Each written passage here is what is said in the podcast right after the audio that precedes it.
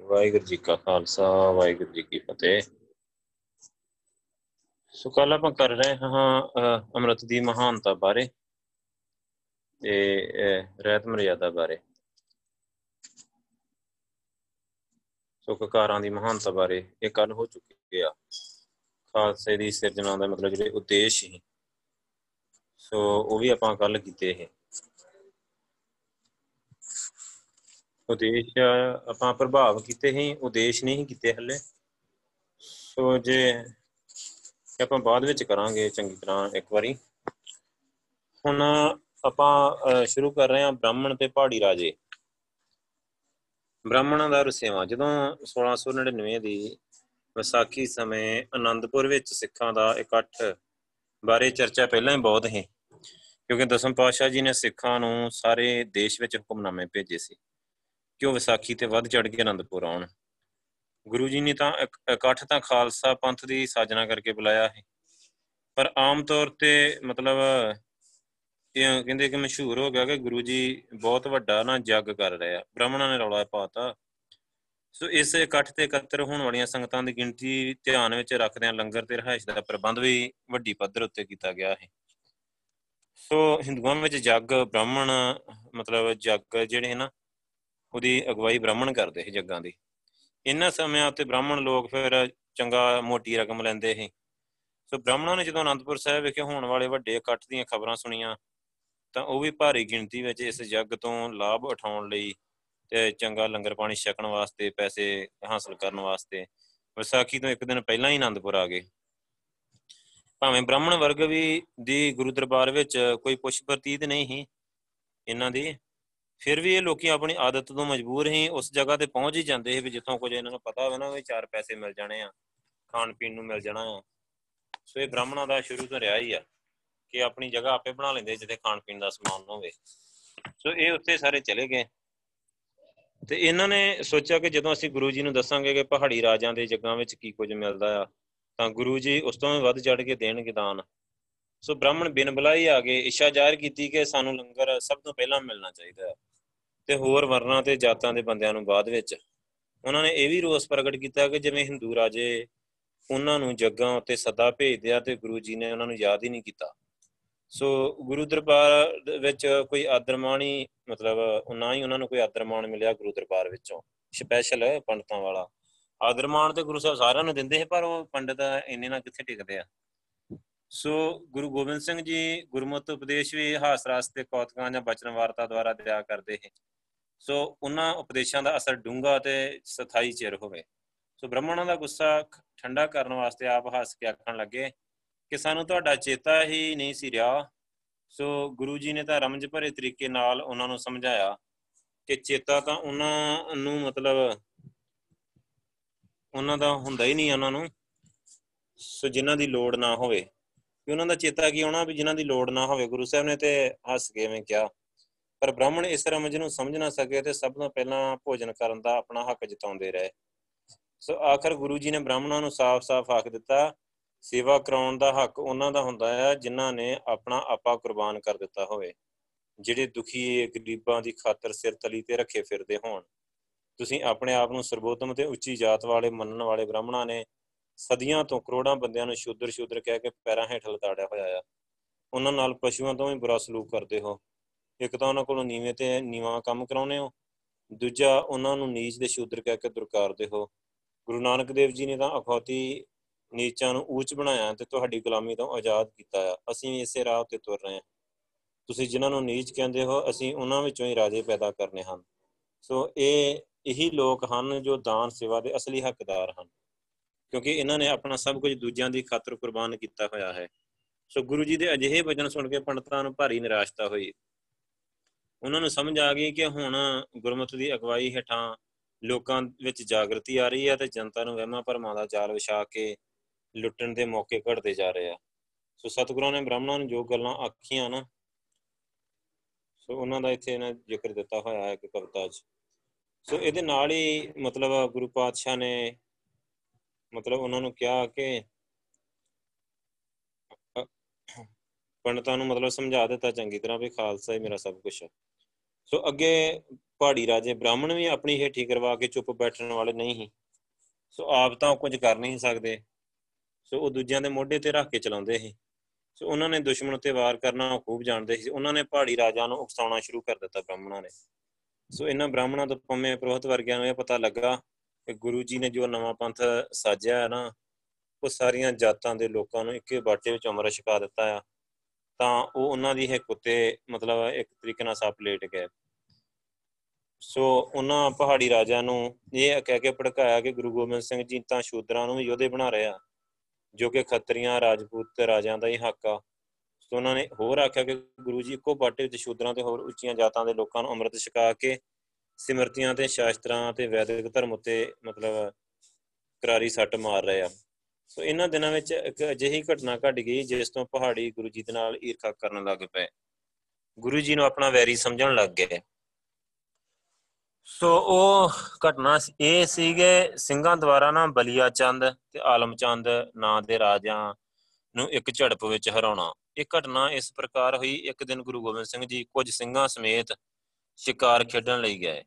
ਉਧਰ ਦੋ ਛੋਟੀਆਂ-ਛੋਟੀਆਂ ਰਿਆਸਤਾਂ ਦੇ ਹਿੰਦੂ ਰਾਜੇ ਛੋਟੇ ਜੇ ਬਲੀਆ ਚੰਦ ਤੇ ਆਲਮ ਚੰਦ, ਉਹ ਆਪਣੇ ਫੌਜੀਆਂ ਸਮੇਤ ਨਾ ਘਾਤ ਲਾਈ ਬੈਠੇ ਸੀ। ਉਹਨਾਂ ਨੇ ਸਿੰਘਾਂ ਤੇ ਅਚਾਨਕ ਹੀ ਹੱਲਾ ਬੋਲ ਦਿੱਤਾ। ਸਿੰਘਾਂ ਨੇ ਵੀ ਅੱਗੇੋਂ ਡਟ ਕੇ ਮੁਕਾਬਲਾ ਕੀਤਾ, ਪਹਾੜੀਆਂ ਨੂੰ ਭਜਾ ਦਿੱਤਾ।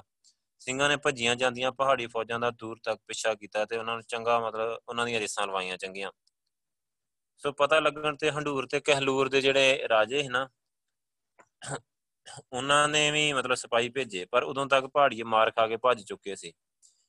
ਜਦੋਂ ਸਿੰਘ ਜੋਸ਼ ਵਿੱਚ ਪਹਾੜੀਆਂ ਦਾ ਪਿੱਛਾ ਕਰੀ ਜਾ ਰਹੇ ਸਨ ਤਾਂ ਗੁਰੂ ਜੀ ਆਪਣਾ ਘੋੜਾ ਛੇੜ ਕੇ ਸੜਕ ਤੋਂ ਲਾਂਬੇ ਇੱਕ ਰੁੱਖਾਂ ਦੀ ਝਿੜੀ ਵਿੱਚ ਜਾ ਖਲੋਤੇ। ਮਤਲਬ ਰੁੱਖ ਹੀ ਇਦਾਂ ਆਲੇ ਦੁਆਲੇ ਉਹ ਬਣਿਆ ਹੁੰਦਾ, ਗੁਫਾ ਜੀ ਬਣੀ ਹੁੰਦੀ ਆ। ਤੇ ਗੁਰੂ ਸਾਹਿਬ, ਕਿਉਂਕਿ ਗੁਰੂ ਸਾਹਿਬ ਦਾ ਇਹ ਸੂਲ ਨਹੀਂ ਕਿ ਪਿੱਛੇ ਭੱਜਣਾ ਜਾਂ ਇਦਾਂ ਕਿਸੇ ਨੂੰ ਡਰਾਉਣਾ। ਸੋ ਜਦੋਂ ਗੁਰੂ ਸਾਹਿਬ ਨੇ ਦੇਖਿਆ ਕਿ ਸਿੰਘ ਪਿੱਛੇ ਦੌੜ ਰਿਹਾ ਉਹ ਫੌਜਾਂ ਭੱਜ ਗਈਆਂ। ਤੇ ਗੁਰੂ ਸਾਹਿਬ ਇਦਾਂ ਨਾ ਰੁੱਖਾਂ ਦੀ ਇੱਕ ਝਿੜੀ ਜੀ ਦੇ ਵਿੱਚ ਜਾ ਕੇ ਤੇ ਆਪਣੇ ਘੋੜੇ ਸਮੇਤ ਉੱਥੇ ਖੜ ਗਏ। ਸੋ ਕਹਿੰਦੇ ਕਿ ਉਧਰ ਮਤਲਬ ਪਹਾੜੀਆਂ ਨੇ ਅਟਕ ਕੇ ਦੁਬਾਰਾ ਸਿੰਘਾਂ ਦਾ ਟਾਕਰਾ ਕਰ ਕਰ ਲਿਆ। ਸਿੰਘਾਂ ਨੇ ਪਹਾੜੀਆਂ ਦੀ ਚੰਗੀ ਦੁਰਗਤ ਬਣਾਈ, ਪਰ ਸਤਿਗੁਰੂ ਜੀ ਨੂੰ ਆਪਣੇ ਵਿੱਚ ਨਾ ਵੇਖ ਕੇ ਕੁਝ ਘਬਰਾ ਗਏ। ਇੰਨੇ ਵਿੱਚ ਕੁਝ ਸਿੰਘਾਂ ਨੇ ਗੁਰੂ ਪਾਤਸ਼ਾਹ ਨੂੰ ਝਿੜੀ ਵਿੱਚ ਜਾ ਲੱਭਿਆ ਤੇ ਬਾਕੀ ਸਿੰਘਾਂ ਦੀ ਘਬਰਾਹਟ ਬਾਰੇ ਦੱਸਿਆ। ਸੋ ਕਹਿੰਦੇ ਗੁਰੂ ਪਾਤਸ਼ਾਹ ਉਸੇ ਵੇਲੇ ਲੜਾਈ ਵਾਲੀ ਥਾਂ ਤੇ ਪਹੁੰਚੇ। ਸਿੰਘਾਂ ਦੇ ਹੌਸਲੇ ਵੱਧ ਗਏ। ਉਹਨਾਂ ਨੇ ਪਹਾੜੀਆਂ ਦੇ ਇੱਕ ਜ਼ੋਰਦਾਰ ਹਮਲਾ ਕੀਤਾ ਤੇ ਉਹਨਾਂ ਨੂੰ ਰਣ ਭੂਮੀ ਵਿੱਚੋਂ ਮਾਰ ਭਜਾਇਆ। ਸੋ ਇਹ ਆਪਾਂ ਨਾ ਇਹਦਾ ਪਿੱਛੇ ਵੀ ਕੀਤਾ ਆ। ਕਿ ਜਦੋਂ ਗੁਰੂ ਸਾਹਿਬ ਪਿੱਛੇ ਰੁਕ ਗਏ ਤੇ ਉਹਨਾਂ ਨੇ ਦੇਖਿਆ ਵੀ ਹੁਣ ਗੁਰੂ ਹੈ ਨਹੀਂ ਨਾਲ ਸਿੰਘ ਇਕੱਲੇ ਆ। ਤੇ ਉਧਰੋਂ ਕੁਝ ਉਹਨਾਂ ਦੂਜੇ ਰਾਜਿਆਂ ਨੇ ਵੀ ਭੇਜ ਦਿੱਤੇ, ਭੀਮ ਚੰਦ ਹੋਣਾ ਵੀ ਕੁਝ ਸਿਪਾਹੀ ਹੋਰ ਨਾਲ। ਸੋ ਉਹ ਵਾਪਸ ਰੁਕ ਕੇ ਤੇ ਫਿਰ ਸਿੰਘਾਂ ਦੇ ਗਾਲ ਪੈ ਗਏ। ਹੁਣ ਇਹਨਾਂ ਨੇ ਦੇਖਿਆ ਸਾਡੀ ਗਿਣਤੀ ਘੱਟ ਆ। ਤੇ ਇਹਦੇ ਵਿੱਚੋਂ ਇੱਕ ਕੁਝ ਕੁ ਸਿੰਘ ਆਏ ਵੀ ਗੁਰੂ ਸਾਹਿਬ ਕਿੱਥੇ ਚਲੇ ਗਏ, ਗੁਰੂ ਸਾਹਿਬ ਨੂੰ ਲੱਭੀਏ ਹੁਣ। ਜਦੋਂ ਮੁਸ਼ਕਲ ਪਵੇ ਤੇ ਗੁਰੂ ਨਹੀਂ ਲੱਭਦਾ ਸਿੱਖ। ਤੇ ਉਹਨਾਂ ਨੇ ਜਦੋਂ ਦੇਖਿਆ ਵੀ ਗੁਰੂ ਸਾਹਿਬ, ਜਦੋਂ ਗੁਰੂ ਸਾਹਿਬ ਨਿਕਲੇ ਬਾਹਰ, ਉਸੇ ਵੇਲੇ ਗੁਰੂ ਆ ਗਿਆ, ਗੁਰੂ ਆ ਗਿਆ, ਰੌਲਾ ਪੈ ਗਿਆ, ਫਿਰ ਦੌੜ ਕੇ ਪਹਾੜੀਏ। ਮਤਲਬ ਗੁਰੂ ਸਾਹਿਬ ਦਾ ਬਹੁਤ ਜ਼ਿਆਦਾ ਡਰ ਹੈ ਸੋ ਉਹ ਉਥੋਂ ਇਸ ਘਟਨਾ ਤੋਂ ਨਾ ਮਤਲਬ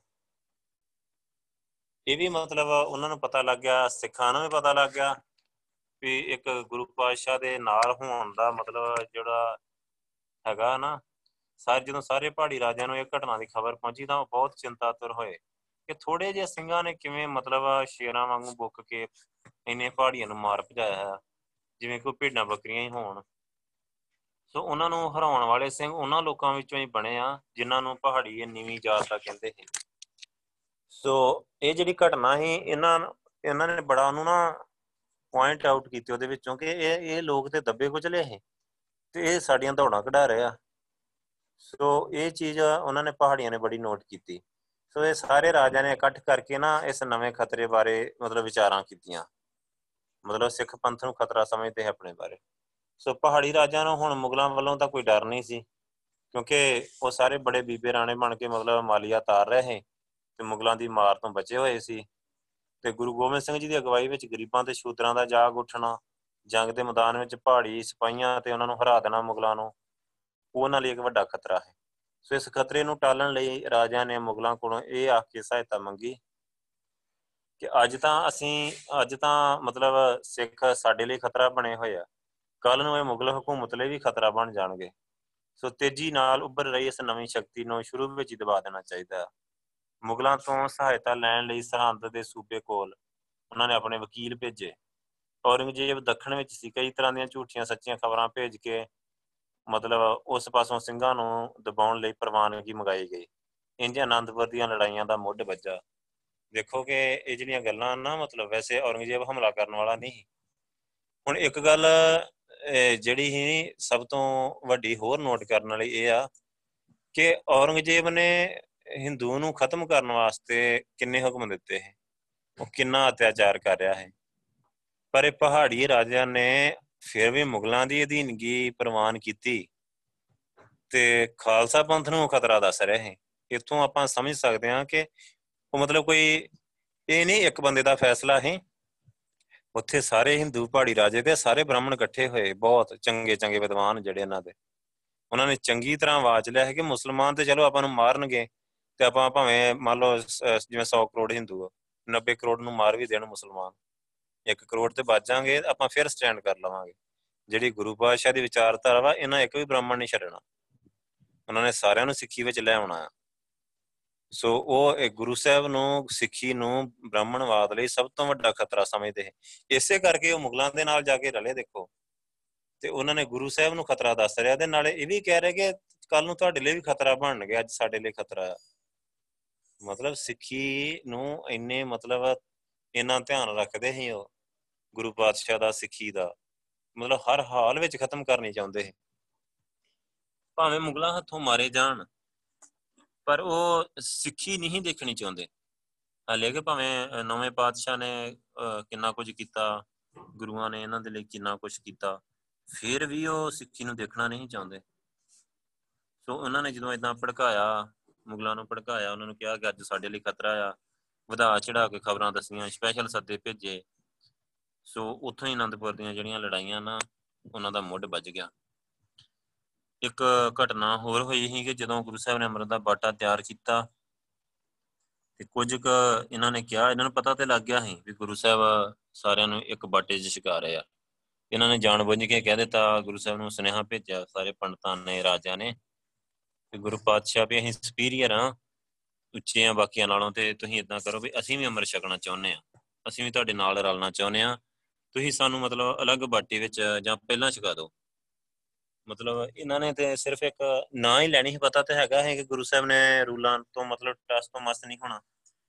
ਸੋ ਜਦੋਂ ਇਦਾਂ ਗੱਲ ਹੋਈ, ਤਾਂ ਇਹਨਾਂ ਨੇ ਕੀ ਕੀਤਾ ਕਿ ਗੁਰੂ ਸਾਹਿਬ ਨੇ ਕਿਹਾ ਕਿ ਨਹੀਂ, ਇਹ ਸਾਡਾ ਅਸੂਲ ਨਹੀਂ ਹੈਗੇ। ਉਹਦੇ ਕਹਿਣਾ ਹੀ ਗੁਰੂ ਸਾਹਿਬ ਨੇ, ਤੇ ਗੁਰੂ ਸਾਹਿਬ ਤੇ ਆਪਣੇ ਅਸੂਲਾਂ ਤੇ ਹਮੇਸ਼ਾ ਦ੍ਰਿੜ ਰਹਿੰਦੇ ਹੈ ਤੇ ਜਦੋਂ ਗੁਰੂ ਸਾਹਿਬ ਨੇ ਕਿਹਾ ਕਿ ਨਹੀਂ, ਇਹ ਗੱਲ ਠੀਕ ਨਹੀਂ ਹੈਗੀ। ਸੋ ਇਦਾਂ ਨਹੀਂ ਕੀਤਾ ਜਾਊਗਾ, ਸਾਰਿਆਂ ਨੂੰ ਕਿ ਬਾਟੇ 'ਚ ਛਕਣਾ ਪੈਣਾ ਹੈ। ਸੋ ਇਸ ਗੱਲ ਤੋਂ ਫਿਰ ਇਹ ਬਹੁਤ ਜ਼ਿਆਦਾ ਨਾਰਾਜ਼ ਉਹਨਾਂ ਨੂੰ ਪਤਾ ਲੱਗ ਗਿਆ ਵੀ ਗੁਰੂ ਸਾਹਿਬ ਮਤਲਬ ਸਾਡੀ ਤਾਕਤ ਦੀ ਵੀ ਪਰਵਾਹ ਨਹੀਂ ਕਰ ਰਹੇ।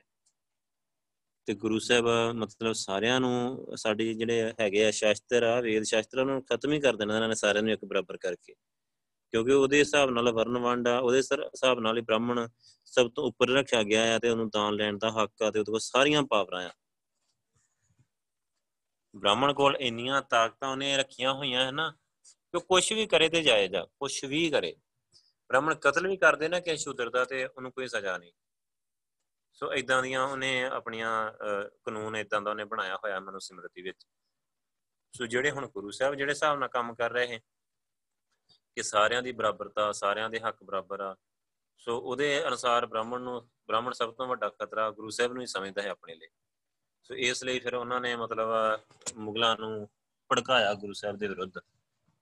ਸੋ ਫਿਰ ਅਨੰਦਪੁਰ ਸਾਹਿਬ ਦੀਆਂ ਲੜਾਈਆਂ, ਜਦੋਂ ਖਾਲਸੇ ਦੀ 1699 ਵਿੱਚ ਸਿਰਜਣਾ ਹੋਈ ਹੈ, ਦੇਖੋ। ਤੇ 1704 ਵਿੱਚ ਅਨੰਦਪੁਰ ਦਾ ਆਖਰੀ ਜੰਗ ਹੋਇਆ। ਹੁਣ ਦੇਖੋ, ਖਾਲਸੇ ਦੀ ਸਿਰਜਣਾ ਦੇ ਮਗਰੋਂ ਇੱਕਦਮ ਮਤਲਬ ਪੱਬਾਂ ਭਾਰ ਹੋ ਗਏ, ਇਹਨਾਂ ਨੂੰ ਵੀ ਹੁਣੇ ਦਬਾਉਣਾ ਪੈਣਾ। ਆ ਕਿਉਂਕਿ ਗੁਰੂ ਸਾਹਿਬ ਨੇ ਇੱਕੋ ਦਿਨ ਚ ਇੰਨੇ ਜਾਣਿਆਂ ਨੂੰ ਵਰਦੀ ਦੇ ਦਿੱਤੀ। ਤੇ ਅਮਰਤ ਦੀ ਦਾਤ ਦੇ ਦਿੱਤੀ ਤੇ ਨਾਲ ਹੀ ਸਾਰਾ ਸਿਸਟਮ ਸਮਝਾ ਦਿੱਤਾ।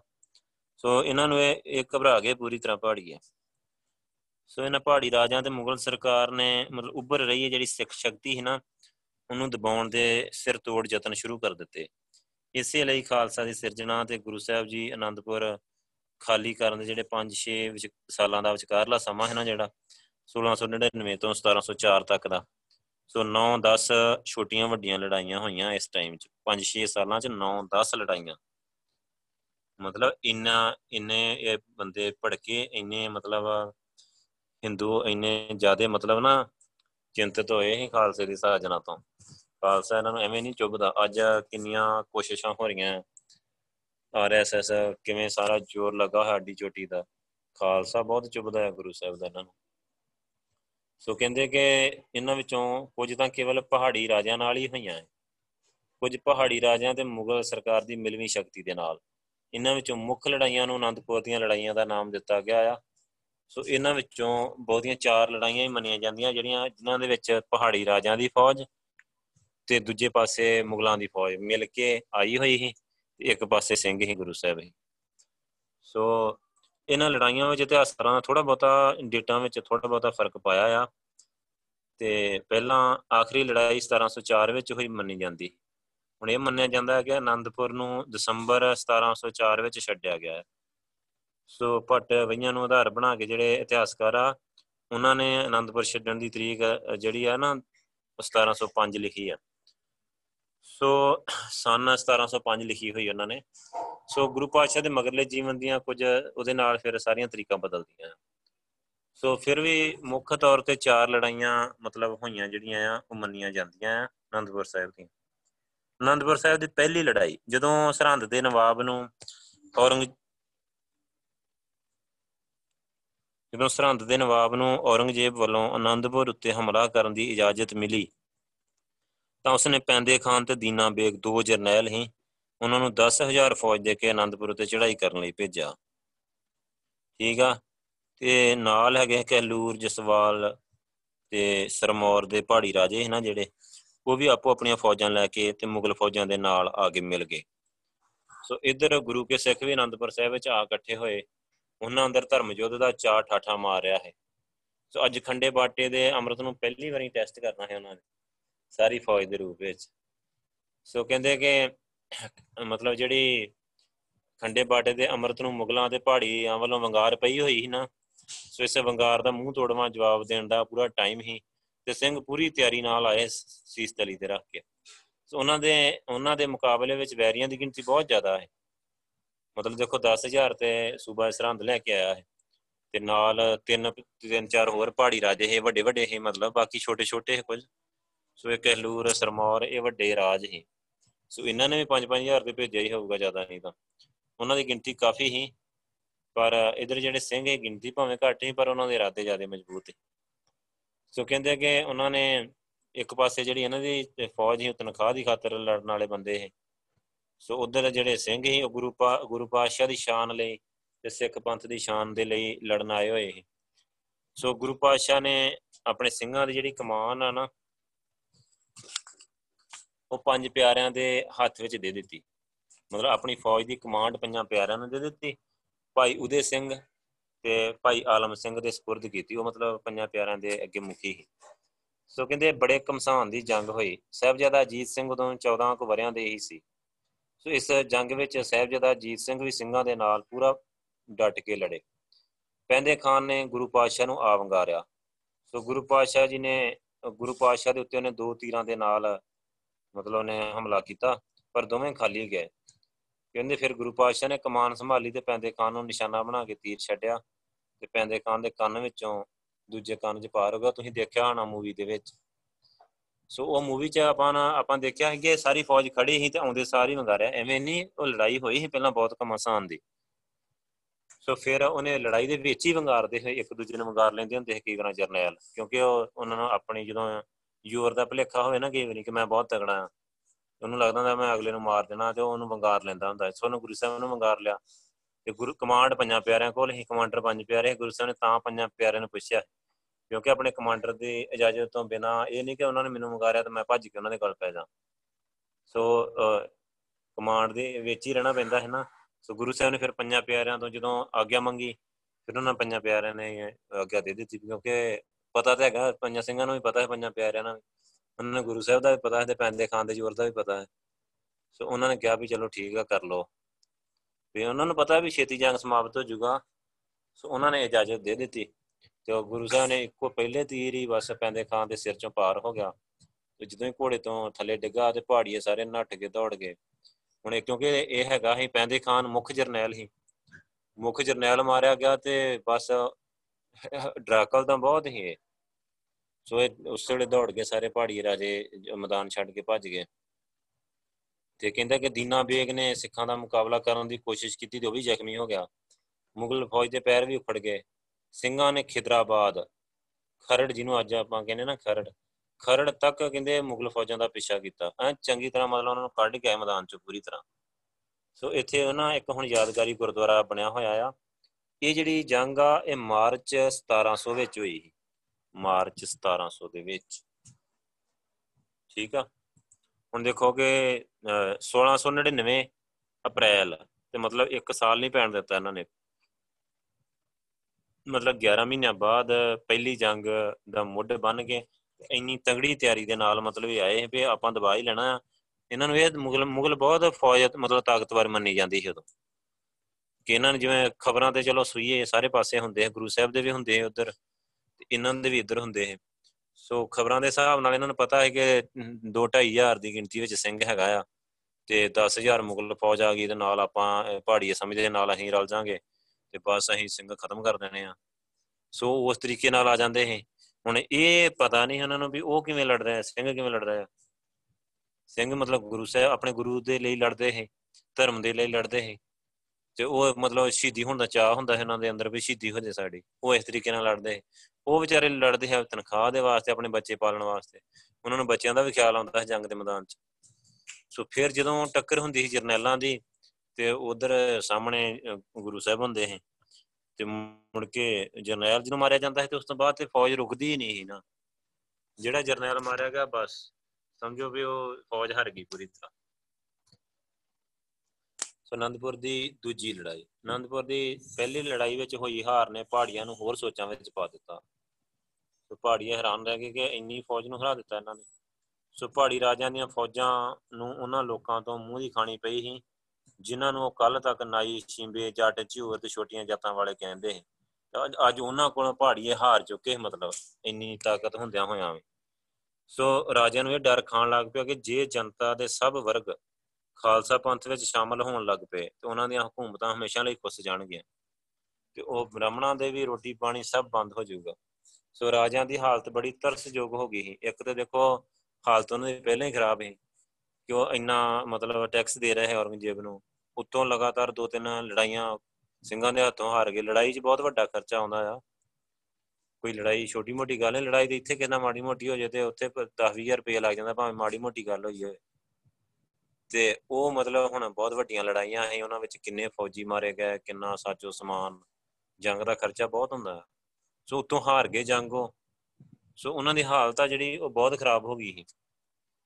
ਸੋ ਫਿਰ ਕੀ ਹੋਇਆ ਕਿ ਜੇ ਉਹ, ਉਹਨਾਂ ਨੇ ਸੋਚਿਆ ਕਿ ਜੇ ਉਹ ਖਾਲਸਾ ਪੰਥ ਦੀ ਚੜ੍ਹਦੀ ਕਲਾ ਵੱਲੋਂ ਮਤਲਬ ਅੱਖਾਂ ਮੀਟਣ ਤਾਂ ਉਹਨਾਂ ਨੂੰ ਆਪਣੀ ਪਰਜਾ ਵਿੱਚ ਜਾਗਰਤੀ ਆਉਣ ਦਾ ਡਰ ਸੀ।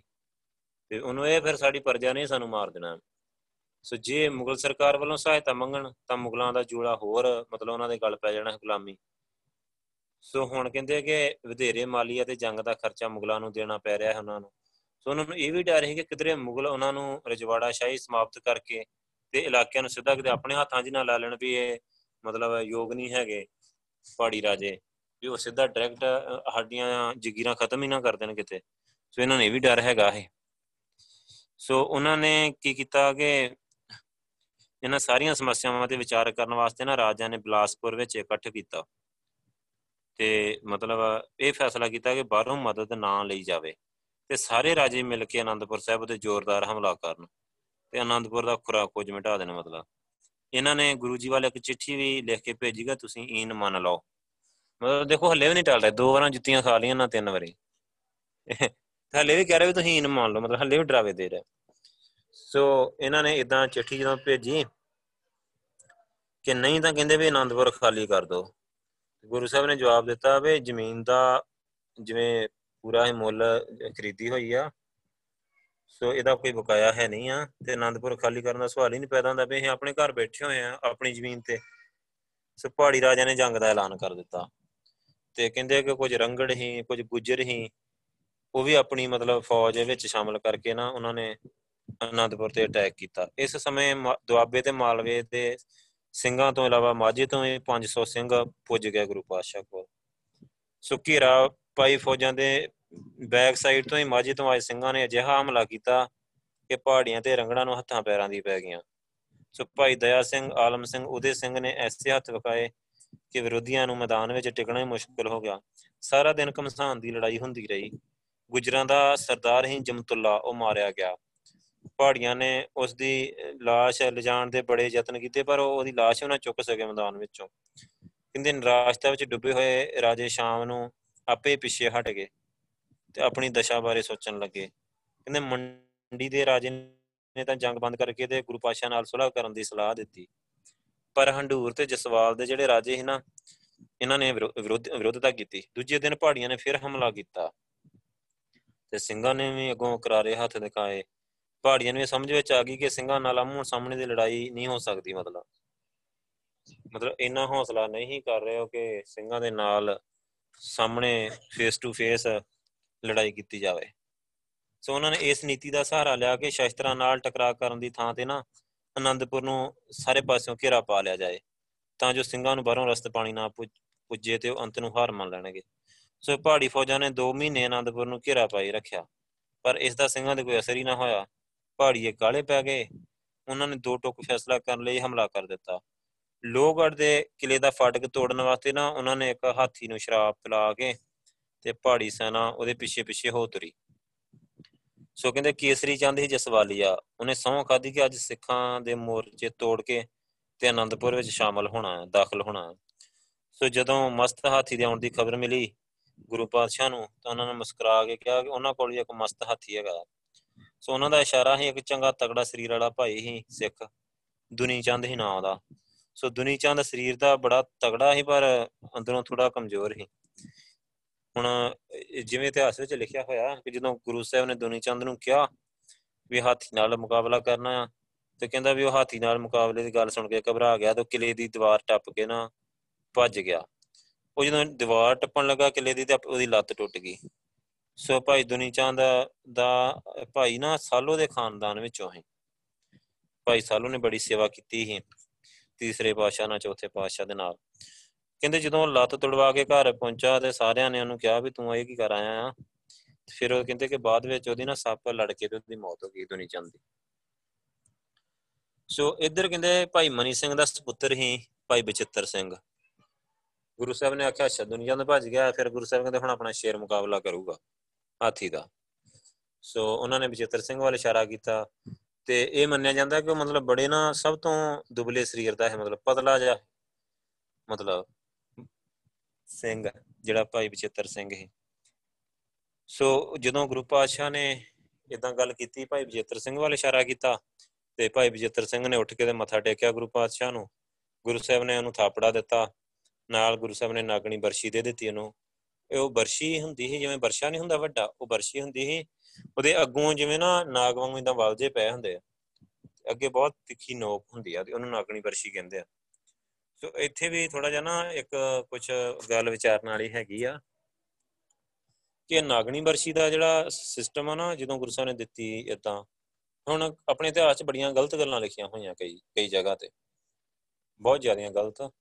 ਇੱਕ ਤਾਂ ਆਰਐਸਐਸ ਵਾਲਿਆਂ ਨੇ ਇਦਾਂ ਦੀ ਸਟੋਰੀ ਫਲਾਈ ਹੋਈ ਹੈ ਕਿ ਜਦੋਂ ਮਤਲਬ ਫਿਰ ਇਦਾਂ ਪਤਾ ਲੱਗਾ, ਫਿਰ ਗੁਰੂ ਸਾਹਿਬ ਨੇ ਜਦੋਂ ਬਜਿੱਤਰ ਸਿੰਘ ਆਇਆ ਅੱਗੇ, ਫਿਰ ਕਹਿੰਦੇ ਵੀ ਤਾਂ ਦੇਵੀ ਪ੍ਰਗਟ ਹੋਈ ਤੇ ਦੇਵੀ ਨੇ ਨਾਗਣੀ ਬਰਸ਼ੀ ਮਤਲਬ ਗੁਰੂ ਸਾਹਿਬ ਨੂੰ ਦਿੱਤੀ ਤੇ ਗੁਰੂ ਸਾਹਿਬ ਨੇ ਉਹ ਬਰਸ਼ੀ ਫਿਰ ਅੱਗੇ ਬਜਿੱਤਰ ਸਿੰਘ ਨੂੰ ਦਿੱਤੀ। ਠੀਕ ਆ? ਕਿਉਂਕਿ ਉਹ ਪ੍ਰਥਮ ਭਗਵਤੀ ਸਿਮਰ ਕੇ ਆ ਨਾ, ਗੁਰੂ ਸਾਹਿਬ ਨੇ ਪ੍ਰਥਮ ਭਗਵਤੀ ਜਦੋਂ ਸਿਮਰੀ ਅਰਦਾਸ ਕੀਤੀ ਤੇ ਦੇਵੀ ਪ੍ਰਗਟ ਹੋ ਗਈ ਉਸੇ ਵੇਲੇ, ਉਹਨੇ ਬਰਸ਼ੀ ਦੇ ਦਿੱਤੀ। ਮਤਲਬ ਉਹ ਬਰਸ਼ੀ ਅੱਗੇ ਗੁਰੂ ਸਾਹਿਬ ਨੇ ਦੇ ਦਿੱਤੀ। ਤੇ ਇੱਕ ਥਾਂ ਤੇ ਹੋਰ ਬੜਾ ਗਲਤ ਲਿਖਿਆ ਹੋਇਆ ਆ ਕਿ ਗੁਰੂ ਸਾਹਿਬ ਨੇ ਉਹਦੇ ਭਾਈ ਨਾਲ ਬੜਾ ਖਰਾਬ ਆ, ਜਿਹਨੇ ਲਿਖਿਆ। ਤੇ ਉਹ ਕਹਿੰਦਾ ਵੀ ਗੁਰੂ ਸਾਹਿਬ ਨੇ ਨਾ ਆਪਣੇ ਕੋਲੋਂ ਫੀਮ ਦਿੱਤੀ ਵੀ ਵਿਜੇਤਰ ਸਿੰਘ ਨੂੰ ਉਹਦਾ ਖੂਨ ਦਾ ਜਿਹੜਾ ਸਰਕਲ ਆ ਥੋੜਾ ਤੇਜ਼ ਹੋ ਜਾਊਗਾ, ਹੋਰ ਬਾਦਰੀ ਆ ਜਾਊਗੀ। ਸੋ ਇਦਾਂ ਦੀਆਂ ਵੀ ਗੱਲਾਂ ਆਪਣੇ ਇਤਿਹਾਸ 'ਚ ਲਿਖੀਆਂ ਹੋਈਆਂ ਆ, ਸੋ ਉਹਦਾ ਵੀ ਖਿਆਲ ਰੱਖਣਾ। ਸੋ ਕਹਿੰਦੇ ਕਿ ਫਿਰ, ਪਰ ਆਪਾਂ ਨੂੰ ਪਤਾ ਹੈ ਕਿ ਜਦੋਂ ਗੁਰੂ ਸਾਹਿਬ ਨੇ ਥਾਪੜਾ ਦਿੱਤਾ ਤੇ ਵਿਜੇਤਰ ਸਿੰਘ ਤਿਆਰ ਹੋ ਗਿਆ ਹੁਣ ਦੇਖੋ ਕਿ ਜਦੋਂ ਭਾਈ ਵਿਜੇਤਰ ਸਿੰਘ ਨੂੰ ਘੋੜਾ ਦਿੱਤਾ, ਗੁਰੂ ਪਾਤਸ਼ਾਹ ਨੇ ਇੱਕ ਬਹੁਤ ਵਧੀਆ ਤੇ ਨਾਲ ਬਰਸ਼ੀ ਦੇ ਦਿੱਤੀ। ਸੋ ਉਹਨੇ ਉਹ ਵੀ ਬਾਹਰ ਆ ਗਿਆ ਕਿਲੇ ਵਿੱਚੋਂ। ਕਿਲੇ ਦਾ ਦਰਵਾਜ਼ਾ ਖੁੱਲਿਆ ਤੇ ਘੋੜਾ ਲੈ ਕੇ ਬਜਿੱਤਰ ਸਿੰਘ ਬਾਹਰ ਹੋ ਗਿਆ। ਕਿਉਂਕਿ ਅੱਗੇ ਸਾਹਮਣੇ ਹੀ ਹੋ ਕੇ ਫੇਸ ਕਰਨਾ ਹੈ ਉਹਨੂੰ। ਸੋ ਕਹਿੰਦੇ ਕਿ ਉਹਨੇ ਜਾ ਕੇ ਨਾ ਬਚਿੱਤਰ ਸਿੰਘ ਨੇ ਜਾ ਕੇ ਹਾਥੀ ਦੇ ਸਾਹਮਣੇ ਚਲਾ ਗਿਆ ਉਹ। ਹਾਥੀ ਦੀ ਸੌਣ ਦੇ ਨਾਲ ਪੂਰੀ ਇਹਨਾਂ ਕਹਿੰਦਾ ਨਾ ਖੰਡਾ ਬੰਨਿਆ ਹੋਇਆ ਹੈ ਅੱਗੇ। ਤੇ ਉਹਦੇ ਉੱਤੇ ਮੱਥੇ ਦੇ ਉੱਤੇ ਵੀ ਲੱਗੇ ਹੋਏ ਤਵੇ ਲਾਏ ਹੋਏ ਸੀ ਕਿ ਸਾਹਮਣੇ ਕੋਈ ਗੋਲੀ ਵਗੈਰਾ ਮੱਥੇ 'ਚ ਨਾ ਵੱਜ ਸਕੇ। ਸੋ ਉਹ ਜਦੋਂ ਗਿਆ, ਸ਼ਰਾਬ ਪਿਆਈ ਹੋਈ ਹਾਥੀ, ਪੂਰਾ ਮਸਤ ਸੀ ਮਤਲਬ। ਕਹਿੰਦੇ ਕਿ ਜਦੋਂ ਬਚਿੱਤਰ ਸਿੰਘ ਸਾਹਮਣੇ ਗਿਆ ਘੋੜੇ ਤੇ ਤੇ ਉਹਨੇ ਲਲਕਾਰਿਆ ਅੱਗੋਂ। ਉਹਨੇ ਕਹਿੰਦੇ ਬਰਸ਼ੇ ਦੇ ਆਪਣੀ ਉਹ ਬਰਸ਼ੀ ਦੇ ਨਾਲ ਨਾ ਸਿੱਧਾ ਉਹਦੇ ਸਿਰ ਤੇ ਵਾਰ ਕੀਤਾ। ਤੇ ਜਿਹੜਾ ਉਹਦਾ ਬਰਸ਼ੀ ਨਾ, ਨਾਗਣੀ ਬਰਸ਼ੀ ਜਿਹੜੀ, ਉਹ ਹਾਥੀ ਦੇ ਮੱਥੇ ਤੇ ਜਿਹੜੇ ਬੰਨੇ ਹੋਏ ਨਾ ਤਵੇ ਬੰਨੇ ਹੋਏ ਉਹਨਾਂ ਨੂੰ ਚੀਰ ਕੇ ਤੇ ਸਿੱਧੀ ਉਹਦੇ ਸਿਰ ਦੇ ਵਿੱਚ ਧਸ ਗਈ। ਇੰਨੇ ਜ਼ੋਰ ਦੀ ਮਾਰੀ ਉਹਨੇ।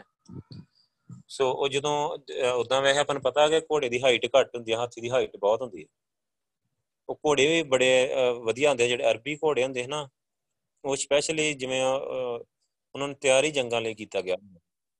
ਸੋ ਸਿੱਧਾ ਘੋੜਾ ਖੜਾ ਹੋ ਗਿਆ ਉਹਦੇ ਸਾਹਮਣੇ। ਤੇ ਉੱਤੇ ਘੋੜੇ ਦੇ ਉੱਪਰ ਅਭਿਯਤਰ ਸਿੰਘ ਖੜਾ ਹੈ ਉਹ ਬਿਲਕੁਲ ਉਹਦੇ ਮੱਥੇ ਦੇ ਬਰਾਬਰ ਤੱਕ ਚਲ ਗਿਆ, ਜਦੋਂ ਉਹਨੇ ਮਾਰੀ ਪੂਰੇ ਜ਼ੋਰ ਦੇ ਨਾਲ।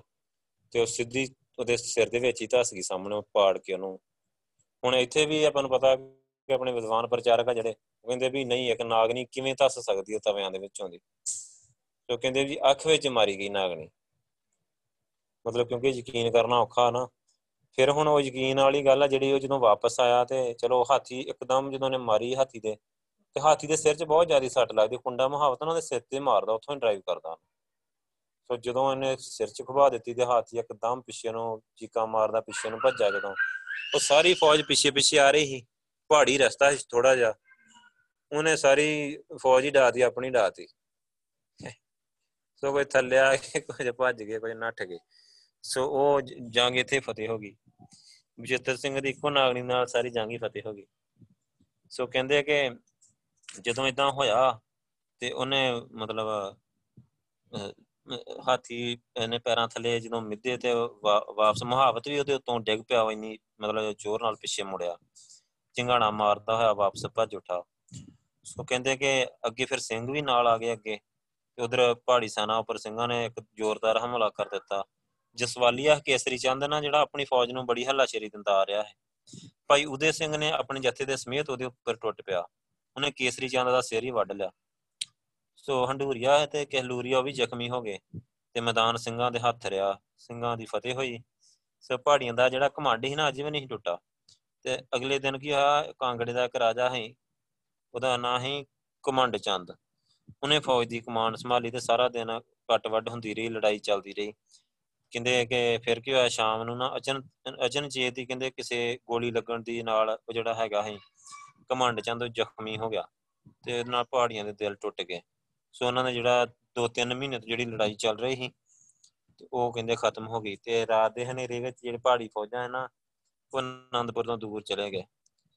ਤੇ ਇਸੇ, ਇਸ ਇਸ ਤਰ੍ਹਾਂ ਜਿਹੜੀ ਦੂਜੀ ਲੜਾਈ ਸੀ, ਉਹ 1700 ਦੇ ਵਿੱਚ ਖਤਮ ਹੋ ਗਈ। ਵੈਸੇ 9-10 ਲੜਾਈਆਂ ਹੋਈਆਂ, ਮਤਲਬ ਇਦਾਂ ਤੇ ਕਦੀ ਹੋਇਆ ਹੀ ਨਹੀਂ ਵੀ ਲੜਾਈ ਖਤਮ ਹੋ ਗਈ ਆਨੰਦਪੁਰ ਸਾਹਿਬ ਦੀ ਪੂਰੀ ਤਰ੍ਹਾਂ ਤੇ ਸਾਰੇ ਘਰੋਂ ਘਰੀ ਬਹਿ ਕੇ ਜਾ ਕੇ, ਬੈਠੇ ਨਹੀਂ ਉਹ। ਦੇਖੋ ਨਾ 4 ਸਾਲਾਂ ਦੇ ਵਿੱਚ ਜੇ ਆਪਾਂ ਦੇਖੀਏ 4.5 ਸਾਲਾਂ ਦੇ ਵਿੱਚ 10 ਲੜਾਈਆਂ। ਮਤਲਬ ਪਿੱਛੇ ਪੈ ਗਏ ਪਹਾੜੀ ਰਾਜੇ, ਉਹਨਾਂ ਨੂੰ ਇਹ ਵੀ ਆਰ ਪਰ ਕਰਨਾ ਹੀ ਪੈਣਾ ਸਾਨੂੰ ਗੁਰੂ ਸਾਹਿਬ ਦੇ ਨਾਲ। ਨਹੀਂ ਤਾਂ ਸਾਡਾ ਹਿੰਦੂ ਧਰਮ, ਇਹ ਤੇ ਵਿਚਾਰਧਾਰੇ ਸਾਡੀ ਖਤਮ ਕਰ ਦੇਣੀ ਇਹਨਾਂ ਨੇ। ਵਿਚਾਰਧਾਰਾ ਤਾਂ ਇਹਨਾਂ ਨੂੰ ਪਤਾ ਹੈ ਜਿੱਦਾਂ ਦੀ ਹੈਗੀ, ਹੁਣ ਗਾਂ ਦਾ ਮੂੰਹ ਤੇ ਕੌਣ ਪੀਵੇ? ਉਧਰੋਂ ਗੁਰੂ ਸਾਹਿਬ ਨੇ ਤੁਹਾਨੂੰ ਪਤਾ, ਗੁਰੂ ਸਾਹਿਬ ਨੇ ਕੰਮ ਹੀ ਇਦਾਂ ਦਾ ਕਰ ਦਿੱਤਾ ਕਿ ਸਾਰਿਆਂ ਨੂੰ ਹੀ ਗੁਰੂ ਸਾਹਿਬ ਨੇ ਸ਼ਾਨਸ਼ਾਹ ਬਣਾ ਦਿੱਤਾ। ਜਿਨ੍ਹਾਂ ਨੂੰ ਇਹ ਨੀਚ ਕਹਿ ਰਹੇ ਸੀ, ਜਿਨ੍ਹਾਂ ਨੂੰ ਸ਼ੂਦਰ ਕਹਿੰਦੇ ਸੀ, ਗੁਰੂ ਸਾਹਿਬ ਉਹਨਾਂ ਨੂੰ ਸ਼ਾਨਸ਼ਾਹ ਬਣਾ ਰਹੇ। ਸੋ ਗੁਰੂ ਸਾਹਿਬ ਨੂੰ ਬਹੁਤ ਵੱਡੇ ਆਪਣੀ ਦੁਸ਼ਮਣ ਸਮਝਦੇ ਸੀ। ਇਸੇ ਕਰਕੇ। ਫਿਰ ਕੀ ਹੋਇਆ ਅੱਗੇ ਨਿਰਮੋਹੀ ਦੀ ਲੜਾਈ। ਪਹਾੜੀ ਰਾਜੀਏ, ਪਹਾੜੀ ਜਿਹੜੇ ਪਹਾੜੀ ਰਾਜੇ, ਉਹ ਆਏ ਸੀ ਕਿ ਆਨੰਦਪੁਰ ਸਾਹਿਬ ਦਾ ਖੁਰਾ ਖੋਜ ਮਿਟਾ ਦਾਂਗੇ।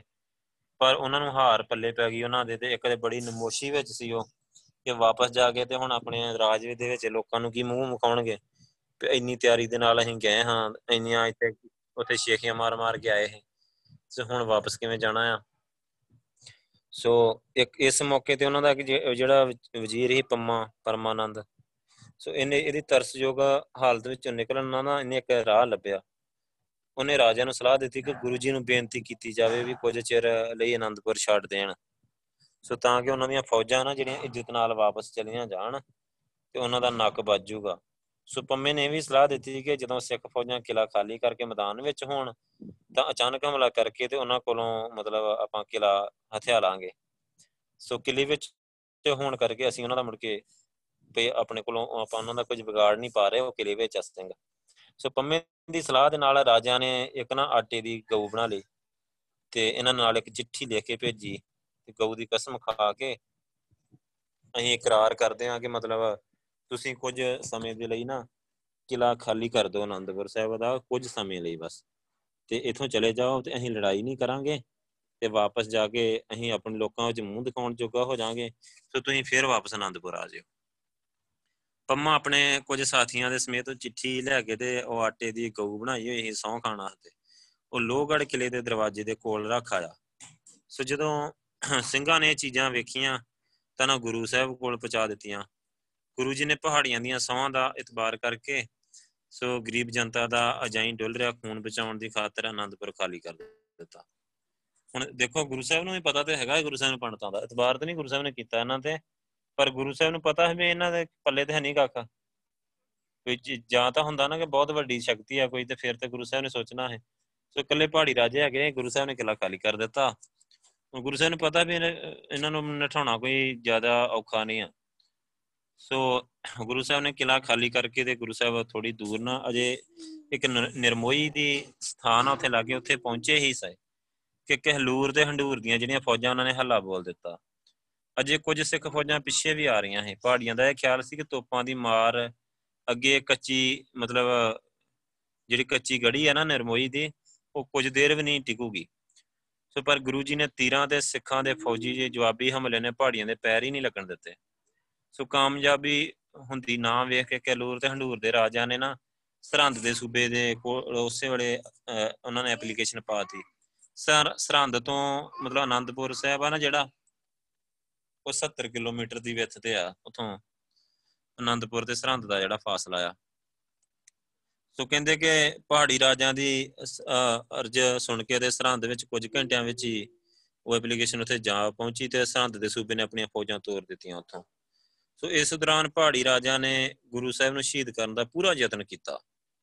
ਉਹਨਾਂ ਨੇ ਦੋ ਤੁਰਕ ਤੋਪਚੀਆਂ ਨੂੰ ਕਿਹਾ ਕਿ ਜੇ ਉਹ ਗੁਰੂ ਗੋਬਿੰਦ ਸਿੰਘ ਜੀ ਨੂੰ ਤੋਪ ਦੇ ਗੋਲੇ ਦਾ ਨਿਸ਼ਾਨਾ ਬਣਾ ਲੈਣ, ਤਾਂ ਉਹਨਾਂ ਨੂੰ ਬਹੁਤ ਵੱਡੇ ਇਨਾਮ ਦਿੱਤੇ ਜਾਣਗੇ।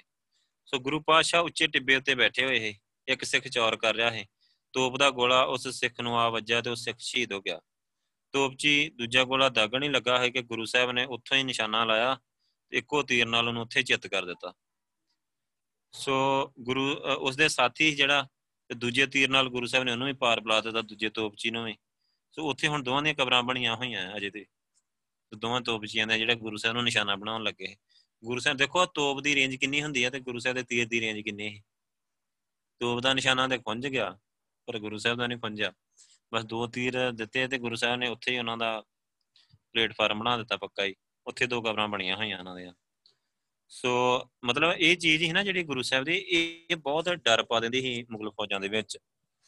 ਕਿ ਗੁਰੂ ਸਾਹਿਬ ਇੱਕ ਜਿੱਥੇ ਬੈਠੇ ਹੁੰਦੇ ਨਾ, ਉੱਥੋਂ ਹੀ ਚੁਣ ਲੈਂਦੇ, ਜਿਹਨੂੰ ਗੁਰੂ ਸਾਹਿਬ ਸਿਲੈਕਟ ਕਰ ਲੈਂਦੇ ਨਾ ਵੀ ਨਿਸ਼ਾਨਾ ਬਣਾ ਲੈਂਦੇ ਆਪਣਾ, ਉੱਥੋਂ ਹੀ ਉਡਾ ਦਿੰਦੇ ਬਸ, ਤੀਰ ਨਾਲ ਹੀ ਉਡਾ ਦਿੰਦੇ ਇੱਕ ਛੇਵੇਂ ਪਾਤਸ਼ਾਹ ਦੀ ਆਉਂਦੀ ਆ ਇਦਾਂ ਗੱਲ ਸਾਖੀ ਆਉਂਦੀ ਆ, ਕਿ ਸ਼ਾਇਦ ਦਸਵੇਂ ਪਾਤਸ਼ਾਹ ਦੀ ਆ, ਕਿ 4 ਕਿਲੋਮੀਟਰ ਦੂਰ ਨਾ ਗੁਰੂ ਪਾਤਸ਼ਾਹ ਨੇ ਬਹਾਦਰ ਸ਼ਾਹ ਬੈਠਾ ਹੈ ਉਹਦੇ ਮੰਜੇ ਦੇ ਵਿੱਚ, ਮਤਲਬ ਉਹਦਾ ਜਿਹੜਾ ਹੈਗਾ ਨਾ ਜਿਹੜੇ ਸਿੰਘਾਸਨ ਤੇ ਬੈਠਾ ਹੈ ਪਲੰਗ ਜਾਂ ਬੈੱਡ ਦੇ ਉੱਤੇ। ਉਹਦੇ ਬੈੱਡ ਦੀ ਇੱਕ ਪਾਵੇ ਦੇ ਵਿੱਚ ਤੀਰ ਕੱਢ ਦਿੱਤਾ ਤੇ ਤੀਰ ਦੇ ਨਾਲ ਇੱਕ ਚਿੱਠੀ ਲਿਖੀ ਹੋਈ। ਉਹਨਾਂ ਕੁਝ ਮਤਲਬ ਨਾ ਲੋਕ ਨਾ ਇਦਾਂ ਭੜਕਾ ਰਹੇ ਸੀ ਉਹਨੂੰ ਗੁਰੂ ਸਾਹਿਬ ਦੇ ਵਿਰੁੱਧ, ਵੀ ਗੁਰੂ ਸਾਹਿਬ ਦੀ ਨੀਤ ਸਾਫ਼ ਨਹੀਂ ਹੈਗੀ ਤੇ ਇਹਨਾਂ ਨੇ ਤੁਹਾਨੂੰ ਮਤਲਬ ਆਪਾਂ ਨੂੰ ਆਪਣੀ ਰਾਜ ਤੇ ਕਬਜ਼ਾ ਕਰ ਲੈਣਾ ਤੁਹਾਡੇ ਤੇ। ਤੇ ਗੁਰੂ ਸਾਹਿਬ ਨੇ ਨਾ ਇੱਕ ਚਿੱਠੀ ਲਿਖ ਕੇ ਚਿੱਠੀ ਦੇ ਵਿੱਚ ਲਿਖ ਦਿੱਤਾ ਕਿ ਇਦਾਂ ਦੀ ਕੋਈ ਗੱਲ ਨਹੀਂ ਹੈਗੀ ਕਿ ਅਸੀਂ ਤੈਨੂੰ ਮਾਰਨਾ ਨਹੀਂ ਚਾਹੁੰਦੇ। ਜੇ ਮਾਰਨਾ ਚਾਹੁੰਦੇ ਹੁੰਦੇ ਤੇ ਤੀਰ ਤੇਰੇ ਸਿਰ ਵਿੱਚ ਹੋਣਾ ਹੈ। ਲਿਖ ਕੇ ਗੁਰੂ ਸਾਹਿਬ ਨੇ ਤੀਰ ਦੇ ਨਾਲ ਬੰਨ ਕੇ ਚਿੱਠੀ, ਤੀਰ ਮਾਰਿਆ, ਸਿੱਧਾ ਉਹਦੇ ਪਾਵੇ 'ਚ ਕੱਢ ਦਿੱਤਾ। ਉਹਨੇ ਦੇਖਿਆ ਤੀਰ ਆਇਆ ਕਿੱਥੋਂ? 4 ਕਿਲੋਮੀਟਰ ਦਾ ਪਿੰਡਾ ਕਿੰਨਾ ਹੁੰਦਾ? ਜਦੋਂ ਉਹਨੇ ਦੇਖਿਆ, ਉਹਨੇ ਚਿੱਠੀ ਦੇਖੀ ਗੁਰੂ ਸਾਹਿਬ ਦੀ, ਤੇ ਉਹ ਸਮਝ ਗਿਆ ਵੀ ਹਾਂ, ਸੱਚੀ ਗੱਡਿਆ ਜਾਣਾ ਹੈ, ਮੇਰੇ ਸਿਰ ਵਿੱਚ ਵੀ ਗੱਡਿਆ ਜਾਣਾ। ਸੋ ਮਤਲਬ ਇਦਾਂ ਕਿਉਂਕਿ ਜਿਹੜਾ ਇੱਕ ਪੋਲੀਟੀਕਲ ਸਿਸਟਮ ਹੁੰਦਾ ਨਾ, ਉਸ ਟਾਈਮ ਤੇ ਸ਼ਾਇਦ ਤੁਸੀਂ ਦੇਖਿਆ ਹੋਊਗਾ ਮੂਵੀਆਂ ਦੇ ਵਿੱਚ ਜਾਂ ਇਦਾਂ ਉਹ ਬੜਾ ਮਤਲਬ ਜ਼ਬਰਦਸਤ ਹੁੰਦਾ ਹੈ। ਕਈ ਵਾਰੀ ਬੜੇ ਦੋਸਤੀ ਕਰਨ ਆਏ ਹੁੰਦੇ ਰਾਜੇ ਇੱਕ ਦੂਜੇ ਦੇ ਨਾਲ, ਜਦੋਂ ਇਹਨਾਂ ਗਲੇ ਮਿਲਣ ਲੱਗਣਾ ਤੇ ਉਹਨਾਂ ਨੇ ਖੰਜਰ ਟਾਈਪ ਕੁਝ ਖੁਬਾ ਦੇਣਾ ਦੂਜੇ ਦੇ ਢਿੱਡ ਵਿੱਚ। ਮਤਲਬ ਬਹੁਤ ਜ਼ਿਆਦਾ ਅਵੇਅਰ ਰਹਿੰਦੇ ਹੁੰਦੇ ਰਾਜੇ ਇੱਕ ਦੂਜੇ ਦੇ ਪ੍ਰਤੀ। ਸੋ ਉਹ ਗੁਰੂ ਸਾਹਿਬ ਦੇ ਨਾਲ ਵੀ ਕਿਸੇ ਨੇ ਚੁਗਲੀ ਮਾਰੀ ਹੋਊਗੀ, ਸੋ ਗੁਰੂ ਸਾਹਿਬ ਨੇ ਉਹਨੂੰ ਉਹਨੂੰ ਕਿਹਾ ਕਿ ਦੇਖ ਲਾ, ਜੇ ਮਾਰਨਾ ਹੁੰਦਾ ਤੇ ਸਿੱਧਾ ਤੇਰੇ ਸਿਰ 'ਚ ਹੀ ਜਾਣਾ ਵੀ ਅਸੀਂ ਤੈਨੂੰ ਮਾਰਨਾ ਨਹੀਂ ਚਾਹੁੰਦੇ। ਸੋ ਇਦਾਂ ਦਾ ਕੋਈ ਗੱਲ ਨਹੀਂ। ਹੁਣ ਦੇਖੋ ਕਿੰਨੀ ਰੇਂਜ ਹੁੰਦੀ 4 ਕਿਲੋਮੀਟਰ। ਹੁਣ ਵੀ ਆਪਾਂ ਦੇਖੀ ਨਾ 315 ਮਤਲਬ ਇਹਦੀ ਰੇਂਜ ਮੰਨੀ ਜਾਂਦੀ ਹੈ ਸਭ ਤੋਂ ਜ਼ਿਆਦਾ ਰਾਈਫਲ ਦੀ। ਤੇ ਉਹਦੀ ਰੇਂਜ ਵੀ ਮਤਲਬ 1.5 ਕਿਲੋਮੀਟਰ ਆ 1.5 ਕਿਲੋਮੀਟਰ। ਸਭ ਤੋਂ ਵਧੀਆ ਰਾਈਫਲ ਮੰਨੀ ਜਾਂਦੀ ਆ ਹੁਣ ਇੱਥੇ। ਵੈਸੇ ਜੰਗੀ ਤੌਰ ਤੇ ਨਹੀਂ ਸਿਵਲ ਦੇ ਵਿੱਚ। ਜੰਗੀ ਆਪਾਂ ਜੇ ਆਪਾਂ ਜੰਗ ਦੇ ਮੈਦਾਨ 'ਚ ਦੇਖੀਏ, ਤੇ ਉੱਥੇ ਰਾਈਫਲਾਂ ਹੈਗੀਆਂ ਜਿਨ੍ਹਾਂ ਦੀ 4 ਕਿਲੋਮੀਟਰ ਤੱਕ ਰੇਂਜ ਆ, ਹੁਣ ਆ ਗਈਆਂ ਉਹ ਰਾਈਫਲਾਂ ਤੇ ਗੁਰੂ ਸਾਹਿਬ ਦੀ ਉਦਾਂ ਹੀ ਰੇਂਜ ਇੰਨੀ ਸੋ। ਉਹਨਾਂ ਦੀ ਤਾਕਤ ਬਹੁਤ ਹੈ ਪਿੱਛੇ, ਇੱਕ ਨਿਸ਼ਾਨਾ ਬਹੁਤ ਹੈ ਗੁਰੂ ਸਾਹਿਬ ਦਾ, ਇਹ ਥੋੜਾ ਵੀ ਨਿਸ਼ਾਨਾ ਖੁੰਝ ਜਾਊਗਾ। ਸੋ ਇਸੇ ਕਰਕੇ ਮੁਗਲ ਲੜਦੇ ਹੈ ਉਹਨਾਂ ਨੂੰ ਪਤਾ ਹੁਣ ਜਰਨੈਲ, ਜਰਨੈਲਾਂ ਨੂੰ ਉਸ ਟਾਈਮ ਤੇ ਲੜਨਾ ਪੈਂਦਾ ਹੈ ਫੌਜ ਦੇ ਅੱਗੇ ਹੋ ਕੇ। ਐਦਾਂ ਨਹੀਂ ਹੁੰਦਾ ਕਿ ਜਰਨੈਲ ਹੁਣ ਜਿਵੇਂ ਮਿਲਟਰੀ ਦੀ ਲੜਾਈ ਹੁੰਦੀ ਹੈ ਨਾ, ਤੇ ਜਿਹੜੇ ਆਪਣੇ ਫੌਜੀ ਜਰਨੈਲ ਹੁੰਦੇ ਆ, ਕੈਪਟਨ ਹੁੰਦੇ ਆ, ਉਹ ਪਿੱਛੇ ਬੈਠੇ ਹੁੰਦੇ ਆ, ਤੇ ਉਹ ਸਾਰਾ ਆਨਲਾਈਨ ਦੇਖ ਰਹੇ ਹੁੰਦੇ ਲੜਾਈ 'ਚ ਕੀ ਹੋ ਰਿਹਾ, ਕੰਪਿਊਟਰ ਤੇ ਤੇ ਉਥੋਂ ਲੜ ਰਹੇ ਹੁੰਦੇ ਆ। ਉਥੋਂ ਕਮਾਂਡ ਦਿੰਦੇ ਆ ਤੇ ਸਾਰੀ ਕਮਾਂਡ ਵੀ ਉਹ ਦਿੰਦੇ ਆ ਵਾਇਰਲੈਸ ਤੇ ਦਿੰਦੇ ਆ ਤੇ ਇਦਾਂ ਦਿੰਦੇ ਹੁਣ ਉੱਥੇ ਕੀ ਹੋਇਆ, ਉੱਥੇ ਪੁਰਾਣੇ ਜ਼ਮਾਨੇ ਵਿੱਚ ਜਿਹੜੇ ਇਦਾਂ ਫੌਜੀ ਹੀ ਜਰਨੈਲ ਹੀ ਉਹਨਾਂ ਨੂੰ ਸਾਹਮਣੇ ਹੋ ਕੇ ਲੜਨਾ ਪੈਂਦਾ ਹੈ। ਵਿੱਚ ਫੌਜ ਦੇ ਆ ਕੇ। ਹੁਣ ਜਦੋਂ ਵਿੱਚ ਆ ਕੇ ਲੜਦੇ ਤੇ ਗੁਰੂ ਸਾਹਿਬ ਦੀ ਰੇਂਜ ਬੜੀ ਹੀ ਗੁਰੂ ਸਾਹਿਬ ਨਿਸ਼ਾਨਾ ਬਣਾ ਦਿੰਦੇ ਉਹ ਹਿੰਮਤ ਨਹੀਂ ਕਰਦੇ, ਡਰਦੇ, ਹਿੰਮਤ ਨਹੀਂ ਪੈਂਦੀ ਉਹਨਾਂ ਦੇ ਸਾਹਮਣੇ ਹੋਣ ਦੀ ਵੀ। ਉਹ ਤੇ ਗੁਰੂ ਸਾਹਿਬ ਦਾ ਖਿਆਲ ਰੱਖਦੇ ਰਹਿੰਦੇ ਹੋਣੇ ਵੀ ਕਿਤੇ ਜੇ ਨਾ ਤੀਰਾ ਹੁਣ ਵੀ ਆਇਆ ਕਿ ਹੁਣ ਵੀ ਆਇਆ ਸੋ ਇਦਾਂ ਦੀ ਜਿਹੜੀ ਗੱਲ ਹੀ ਇਹ ਫ਼ਰਕ ਬਹੁਤ ਪਾਉਂਦੀਆਂ ਹੈ ਭਾਵੇਂ ਗੁਰੂ ਸਾਹਿਬ ਕੋਲ ਸਿੰਘਾਂ ਦੀ ਗਿਣਤੀ ਘੱਟ ਹੀ ਫੌਜ ਦੀ ਗਿਣਤੀ ਘੱਟ ਹੀ ਪਰ ਟੱਕਰ ਗੁਰੂ ਪਾਸ਼ਾ ਨੇ ਹਰ ਵਾਰੀ ਕਮਾਲ ਦੀ ਦਿੱਤੀ ਉਹਨਾਂ ਨੂੰ। ਸੋ ਕਹਿੰਦੇ ਕਿ ਜਦੋਂ ਇਦਾਂ ਹੋਇਆ, ਸੋ ਉੱਥੇ ਨਾ ਜਿੱਥੇ ਗੁਰੂ ਸਾਹਿਬ ਬੈਠੇ ਹੋਏ ਆ, ਉਹਨੂੰ ਸਿਆਹੀ ਟਿੱਬੀ ਕਹਿੰਦੇ ਆ। ਉੱਥੇ ਸ਼ਹੀਦ ਹੋਏ ਗੁਰਸਿੱਖੀ ਨਾ, ਭਾਈ ਸਾਹਿਬ ਸਿੰਘ ਦੀ ਯਾਦ ਵਿੱਚ ਇੱਕ ਗੁਰਦੁਆਰਾ ਵੀ ਬਣਿਆ ਹੋਇਆ ਆ। ਸੋ ਸਰਹੰਦ ਦੀ ਫੌਜ ਵੀ ਕਹਿੰਦੇ ਇੱਥੇ ਆ ਪਹੁੰਚੀ। ਸਿੰਘ ਘੇਰੇ ਵਿੱਚ ਆ ਗਏ। ਇੱਕ ਪਾਸੇ ਮੁਗਲ ਫੌਜਾਂ ਹੈ ਦੂਜੇ ਪਾਸੇ ਪਹਾੜੀ ਸੈਨਾ ਹੈ ਪੂਰਾ ਦਿਨ ਕਮਸਾਨ ਦੀ ਲੜਾਈ ਹੁੰਦੀ ਰਹੀ। ਦੂਜੇ ਦਿਨ ਪਹਾੜੀ ਤੇ ਮੁਗਲ ਫੌਜਾਂ ਨੇ ਦੋਵਾਂ ਪਾਸਿਆਂ ਤੋਂ ਹਮਲਾ ਕੀਤਾ ਤੇ ਇਹਨਾਂ ਦੀ ਜਿਹੜੀ ਗਿਣਤੀ ਸੀ ਬਹੁਤ ਜ਼ਿਆਦਾ ਹੈ ਸੋ ਸਿੰਘਾਂ ਨੇ ਗੁਰੂ ਪਾਤਸ਼ਾਹ ਦੇ ਹੁਕਮ ਦੇ ਅਨੁਸਾਰ ਸਤਲੁਜ ਨੂੰ ਪਾਰ ਕਰਕੇ ਤੇ ਬਸਾਲੀ ਵਿਖੇ ਛਾਉਣੀ ਪਾਉਣ ਦੀ ਸੋਚੀ। ਬਸਾਲੀ ਦਾ ਰਾਜਾ ਹੈ ਜਿਹੜਾ, ਉਹ ਗੁਰੂ ਸਾਹਿਬ ਦਾ ਸ਼ਰਧਾਲੂ ਸੀ। ਸੋ ਉਹਨੂੰ ਆਪਣੀ ਰਿਆਸਤ ਵਿੱਚ ਚਰਨ ਪਾਉਣ ਲਈ ਉਹ ਕਈ ਵਾਰੀ ਉਹਨੇ ਬੇਨਤੀ ਕੀਤੀ ਸੋ। ਬਸਾਲੀ ਵਿੱਚ ਜਦੋਂ ਹੀ ਉਹਨਾਂ ਨੇ ਸਤਲੁਜ ਪਾਰ ਕਰਕੇ ਅਗਲੇ ਪਾਸੇ ਕਮਾਂਡ ਸੰਭਾਲੀ ਤੇ ਉਹਨਾਂ ਨੇ ਬਸਾਲੀ ਵਿੱਚ ਸਿੱਖ ਫੌਜਾਂ ਨੂੰ ਰਸਤ ਪਾਣੀ ਮਤਲਬ ਸਾਰਾ ਕੁਝ ਇਹ ਸਾਰਾ ਹੋ ਗਿਆ। ਸੋ ਗੁਰੂ ਜੀ ਇਹਨੇ ਇੱਥੇ ਇੱਕ ਚੰਗਾ ਜ਼ਬਰਦਸਤ ਹੱਲਾ ਬੋਲਿਆ ਜ਼ੋਰਦਾਰ। ਵਰਦੀਆਂ, ਗੋਲੀਆਂ ਤੇ ਤੀਰਾਂ ਦੀ ਮਾਰ ਹੇਠ ਸਿੰਘ ਸਤਲੁਜ ਪਾਰ ਕਰਕੇ ਤੇ ਬਸਾਲੀ ਇੱਧਰ ਆ ਕੇ ਡੇਰੇ ਲਾ ਲਿਆ ਉਹਨਾਂ ਨੇ, ਦੂਜੇ ਕਿਨਾਰੇ ਤੇ ਨਦੀ ਦੇ ਸੋ ਪਹਾੜੀ ਰਾਜਿਆਂ ਨੇ ਵੀ ਇੰਨੇ ਜੀ ਸ਼ੁਕਰ ਮਨਾਇਆ ਕਿ ਵੀ ਸ਼ੁਕਰ ਆ ਵੀ ਜੰਗ ਦਾ ਖਰਚਾ ਦੇ ਕੇ ਤੇ ਮੁਗਲ ਫੌਜਾਂ ਨੂੰ ਉਹਨਾਂ ਨੇ ਸਰਹੰਦ ਵਾਪਸ ਮੋੜ ਦਿੱਤਾ ਤੇ ਇਹ ਲੜਾਈ ਹੈਗੀ ਆ 1700 ਦੀ।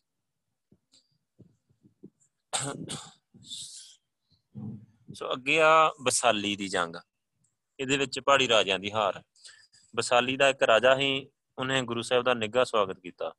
ਇਹਦੇ ਬਾਰੇ ਜਦੋਂ ਕਹਿਲੂਰੀਏ ਤੇ ਹੋਰ ਰਾਜਿਆਂ ਨੂੰ ਪਤਾ ਲੱਗਾ ਤੇ ਉਹ ਸੜ ਬਲ ਗਏ।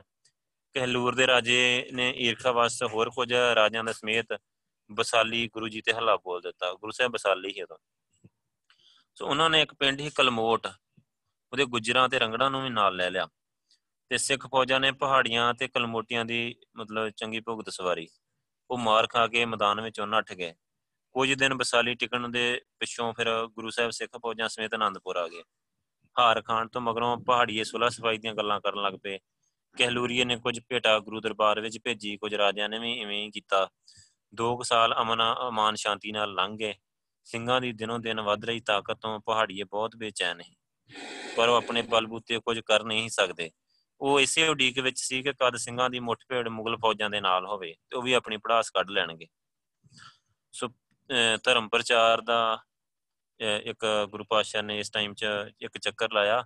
ਜਦੋਂ ਥੋੜਾ ਜਿਹਾ ਸਮਾਂ ਮਿਲਿਆ ਅਮਨ ਅਮਾਨ ਦਾ ਤੇ ਗੁਰੂ ਪਾਤਸ਼ਾਹ ਨੇ ਧਰਮ ਪ੍ਰਚਾਰ ਲਈ ਨਿਕਲ ਪਏ। ਸੋ 1702 ਦਾ ਜਿਹੜਾ ਅੱਧਾ ਵਰਾ ਆ ਨਾ 6 ਮਹੀਨੇ ਵਿੱਚੋਂ ਜਿਹੜਾ ਜੂਨ, ਜੁਲਾਈ ਦੇ ਹੁੰਦੇ, ਚਮਾਸੇ ਦੇ ਦਿਨ ਹੁੰਦੇ ਆ, ਸੋ ਗੁਰੂ ਪਾਤਸ਼ਾਹ ਨੇ ਮਾਲਵੇ ਨੂੰ ਲੱਖੀ ਜੰਗਲ ਦੇ ਇਲਾਕੇ ਵੱਲ ਧਰਮ ਪ੍ਰਚਾਰ ਵਾਸਤੇ ਚੱਲ ਪਏ। ਇੱਥੇ ਆਪ ਤਲਵੰਡੀ ਸਾਬੋ ਕੀ ਚੌਧਰੀ ਡੱਲੇ ਕੋਲ ਪਹੁੰਚੇ। ਸੂਰਜ ਗ੍ਰਹਿਣ ਦਾ ਮੇਲਾ ਨੇੜੇ ਜਾਣ ਕੇ ਕੁਰੂਸ਼ੇਤਰ ਵੀ ਆਏ। ਇੱਥੇ ਪਹਾੜੀ ਰਾਜੇ ਵੀ ਪਹੁੰਚੇ ਹੋਏ ਸੀ। ਸੋ ਗੁਰੂ ਪਾਤਸ਼ਾਹ ਨੇ ਲੋਕਾਂ ਨੂੰ ਸਮਝਾਇਆ ਕਿ ਕੁਦਰਤੀ ਘਟਨਾ ਹੈ ਸੂਰਜ ਗ੍ਰਹਿਣ, ਇਹਦਾ ਧਰਮ ਨਾਲ ਕੋਈ ਸੰਬੰਧ ਨਹੀਂ ਹੈਗਾ ਤੇ ਨਾ ਹੀ ਕੋਈ ਸੂਰਜ ਦੇਵਤਾ ਹੈਗਾ ਆ। ਸੋ ਆਪ ਦੇਵੀ ਦੇਵਤਿਆਂ ਦੀ ਪੂਜਾ ਤੇ ਦਾਨ ਪੁੰਨ ਤੋਂ ਮਤਲਬ ਫੋਕਟ ਕਰਮਾਂ ਦਾ ਤਿਆਗ ਕਰਨ ਲਈ ਕਿਹਾ। ਪੰਡਤ ਸਗੋਂ ਗੁਰੂ ਪਾਤਸ਼ਾਹ ਤੋਂ, ਗੁਰੂ ਪਾਤਸ਼ਾਹ ਕੋਲੋਂ ਹੀ ਦਾਨ ਮੰਗਣ ਲੱਗ ਪਏ। ਗੁਰੂ ਸਾਹਿਬ ਨੇ ਬੜਾ ਸਮਝਾਇਆ। ਪਰ ਜਦੋਂ ਪੰਡਤਾਂ ਨੇ ਖਿਹੜਾ ਨਾ ਹੀ ਛੱਡਿਆ, ਤੇ ਗੁਰੂ ਸਾਹਿਬ ਨੇ ਇੱਕ ਖੋਤਾ ਦੇ ਦਿੱਤਾ, ਦਾਨ ਵਜੋਂ ਇਹਨਾਂ ਨੂੰ ਗਧਾ ਦੇ ਦਿੱਤਾ। ਵੀ ਆ ਗਧੇ ਤੇ ਚਾੜ ਕੇ ਚੱਕਰ ਲਾਇਆ ਕਰੋ। ਸੋ ਕਹਿੰਦੇ ਕਿ ਉੱਥੇ ਸਦਾ ਸ਼ਰਤ ਲੰਗਰ ਲਗਾ ਕੇ ਸੂਰਜ ਗ੍ਰਹਿਣ ਦੇ ਸਮੇਂ ਕੁਝ ਨਾ ਖਾਣ ਭਰਮ ਨੂੰ ਤੋੜਦਿਆਂ ਗੁਰੂ ਪਾਤਸ਼ਾਹ ਨੇ ਉਹਨਾਂ ਨੂੰ ਉਪਦੇਸ਼ ਦਿੱਤਾ। ਇਸ ਮੇਲੇ ਤੋਂ ਮਗਰੋਂ ਆਨੰਦਪੁਰ ਨੂੰ ਵਾਪਸ ਚੱਲ ਪਏ। ਸੋ 1703 ਜਨਵਰੀ ਦਾ ਮਹੀਨਾ ਹੈ ਜਦੋਂ ਗੁਰੂ ਸਾਹਿਬ ਵਾਪਸ ਆਏ ਆ। ਹੁਣ ਦੇਖੋ ਇੱਕ ਚੀਜ਼ ਹੋਰ ਨੋਟ ਕਰਨ ਵਾਲੀ ਆ ਕਿ ਦੋ ਵੱਡੀਆਂ ਲੜਾਈਆਂ ਹੋ ਚੁੱਕੀਆਂ ਹੈ ਆਨੰਦਪੁਰ ਸਾਹਿਬ। ਕੋਈ ਆਮ ਬੰਦਾ ਹੁੰਦਾ ਨਾ ਤੇ ਆਨੰਦਪੁਰ ਨੂੰ ਛੱਡ ਕੇ ਇੱਕ ਮਿੰਟ ਲਈ ਵੀ ਬਾਹਰ ਨਾ ਨਿਕਲਦਾ। ਤੇ ਗੁਰੂ ਸਾਹਿਬ ਫਿਰ ਪ੍ਰਚਾਰ ਤੇ ਚਲੇ ਗਏ। ਉਹ ਵੀ ਉਹ ਕਿੱਥੇ ਤਲਵੰਡੀ ਸਾਬੋ ਆ, ਮਾਲਵਾ, ਪੂਰਾ ਡੱਲਾ ਤੇ ਫਿਰ ਕਿੱਥੇ ਕੁਰਕਸ਼ੇਤਰ। ਕੁਰਕਸ਼ੇਤਰ ਪਤਾ ਵੀ ਸਾਰੇ ਪਹਾੜੀ ਰਾਜੇ ਆਏ ਤੇ ਗੁਰੂ ਸਾਹਿਬ ਉੱਥੇ ਪ੍ਰਚਾਰ ਕਰਨ ਲਈ ਗਏ ਹੋਏ। ਮਤਲਬ ਗਏ ਵੀ ਪੂਰੀ ਤਿਆਰੀ ਨਾਲ ਹੀ, ਇਹ ਨਹੀਂ ਕਿ ਸਿਰਫ ਕੱਲੇ ਚਲ ਗਏ ਪ੍ਰਚਾਰਕ ਨਾ ਸਿੰਘ ਸਿੰਘ ਨਾਲ ਹੀ, ਸ਼ਾਸਤਰ ਵਾਸਤਰ ਨਾਲ ਉਹਨਾਂ ਨੂੰ ਪਤਾ ਹੈ ਪਹਾੜੀਏ ਕੁਝ ਨਹੀਂ ਹੈਗੇ। ਪਹਾੜੀਆਂ ਨੂੰ ਸਮਝਦੇ ਕੱਖ ਨਹੀਂ ਨਾ ਉਹ। ਮਤਲਬ ਪਹਾੜੀ ਰਾਜਿਆਂ ਨੂੰ ਤੇ ਉਹ ਕੁਝ ਵੀ ਨਹੀਂ ਸਮਝਦੇ ਵੀ ਇਹ ਵੀ ਕੋਈ ਤਾਕਤ ਆ। ਸੋ ਇਸ ਕਰਕੇ ਕਿੰਨੀ ਨਿਡਰਤਾ ਦੇ ਨਾਲ, ਕਿੰਨੀ ਨਿਰਭੈਤਾ ਦੇ ਨਾਲ ਮਤਲਬ ਗੁਰੂ ਸਾਹਿਬ ਨੇ ਪ੍ਰਚਾਰ ਕੀਤਾ ਔਰ ਇੱਕ ਗੱਲ ਜਿਹੜੀ ਹੋਰ ਨੋਟ ਕਰਨ ਵਾਲੀ ਹੈ ਕਿ ਇਸ ਟਾਈਮ ਤੇ ਵੀ ਮਤਲਬ ਨਾ ਇਸ ਟਾਈਮ ਤੇ ਵੀ ਮਤਲਬ ਜਿਹੜੇ ਪਹਾੜੀ ਸੀ ਨਾ ਗੁਰੂ ਸਾਹਿਬ ਪ੍ਰਚਾਰ ਨੂੰ ਕਿੰਨੀ ਪਹਿਲ ਦਿੱਤੀ ਗੁਰੂ ਪਾਤਸ਼ਾਹ ਨੇ।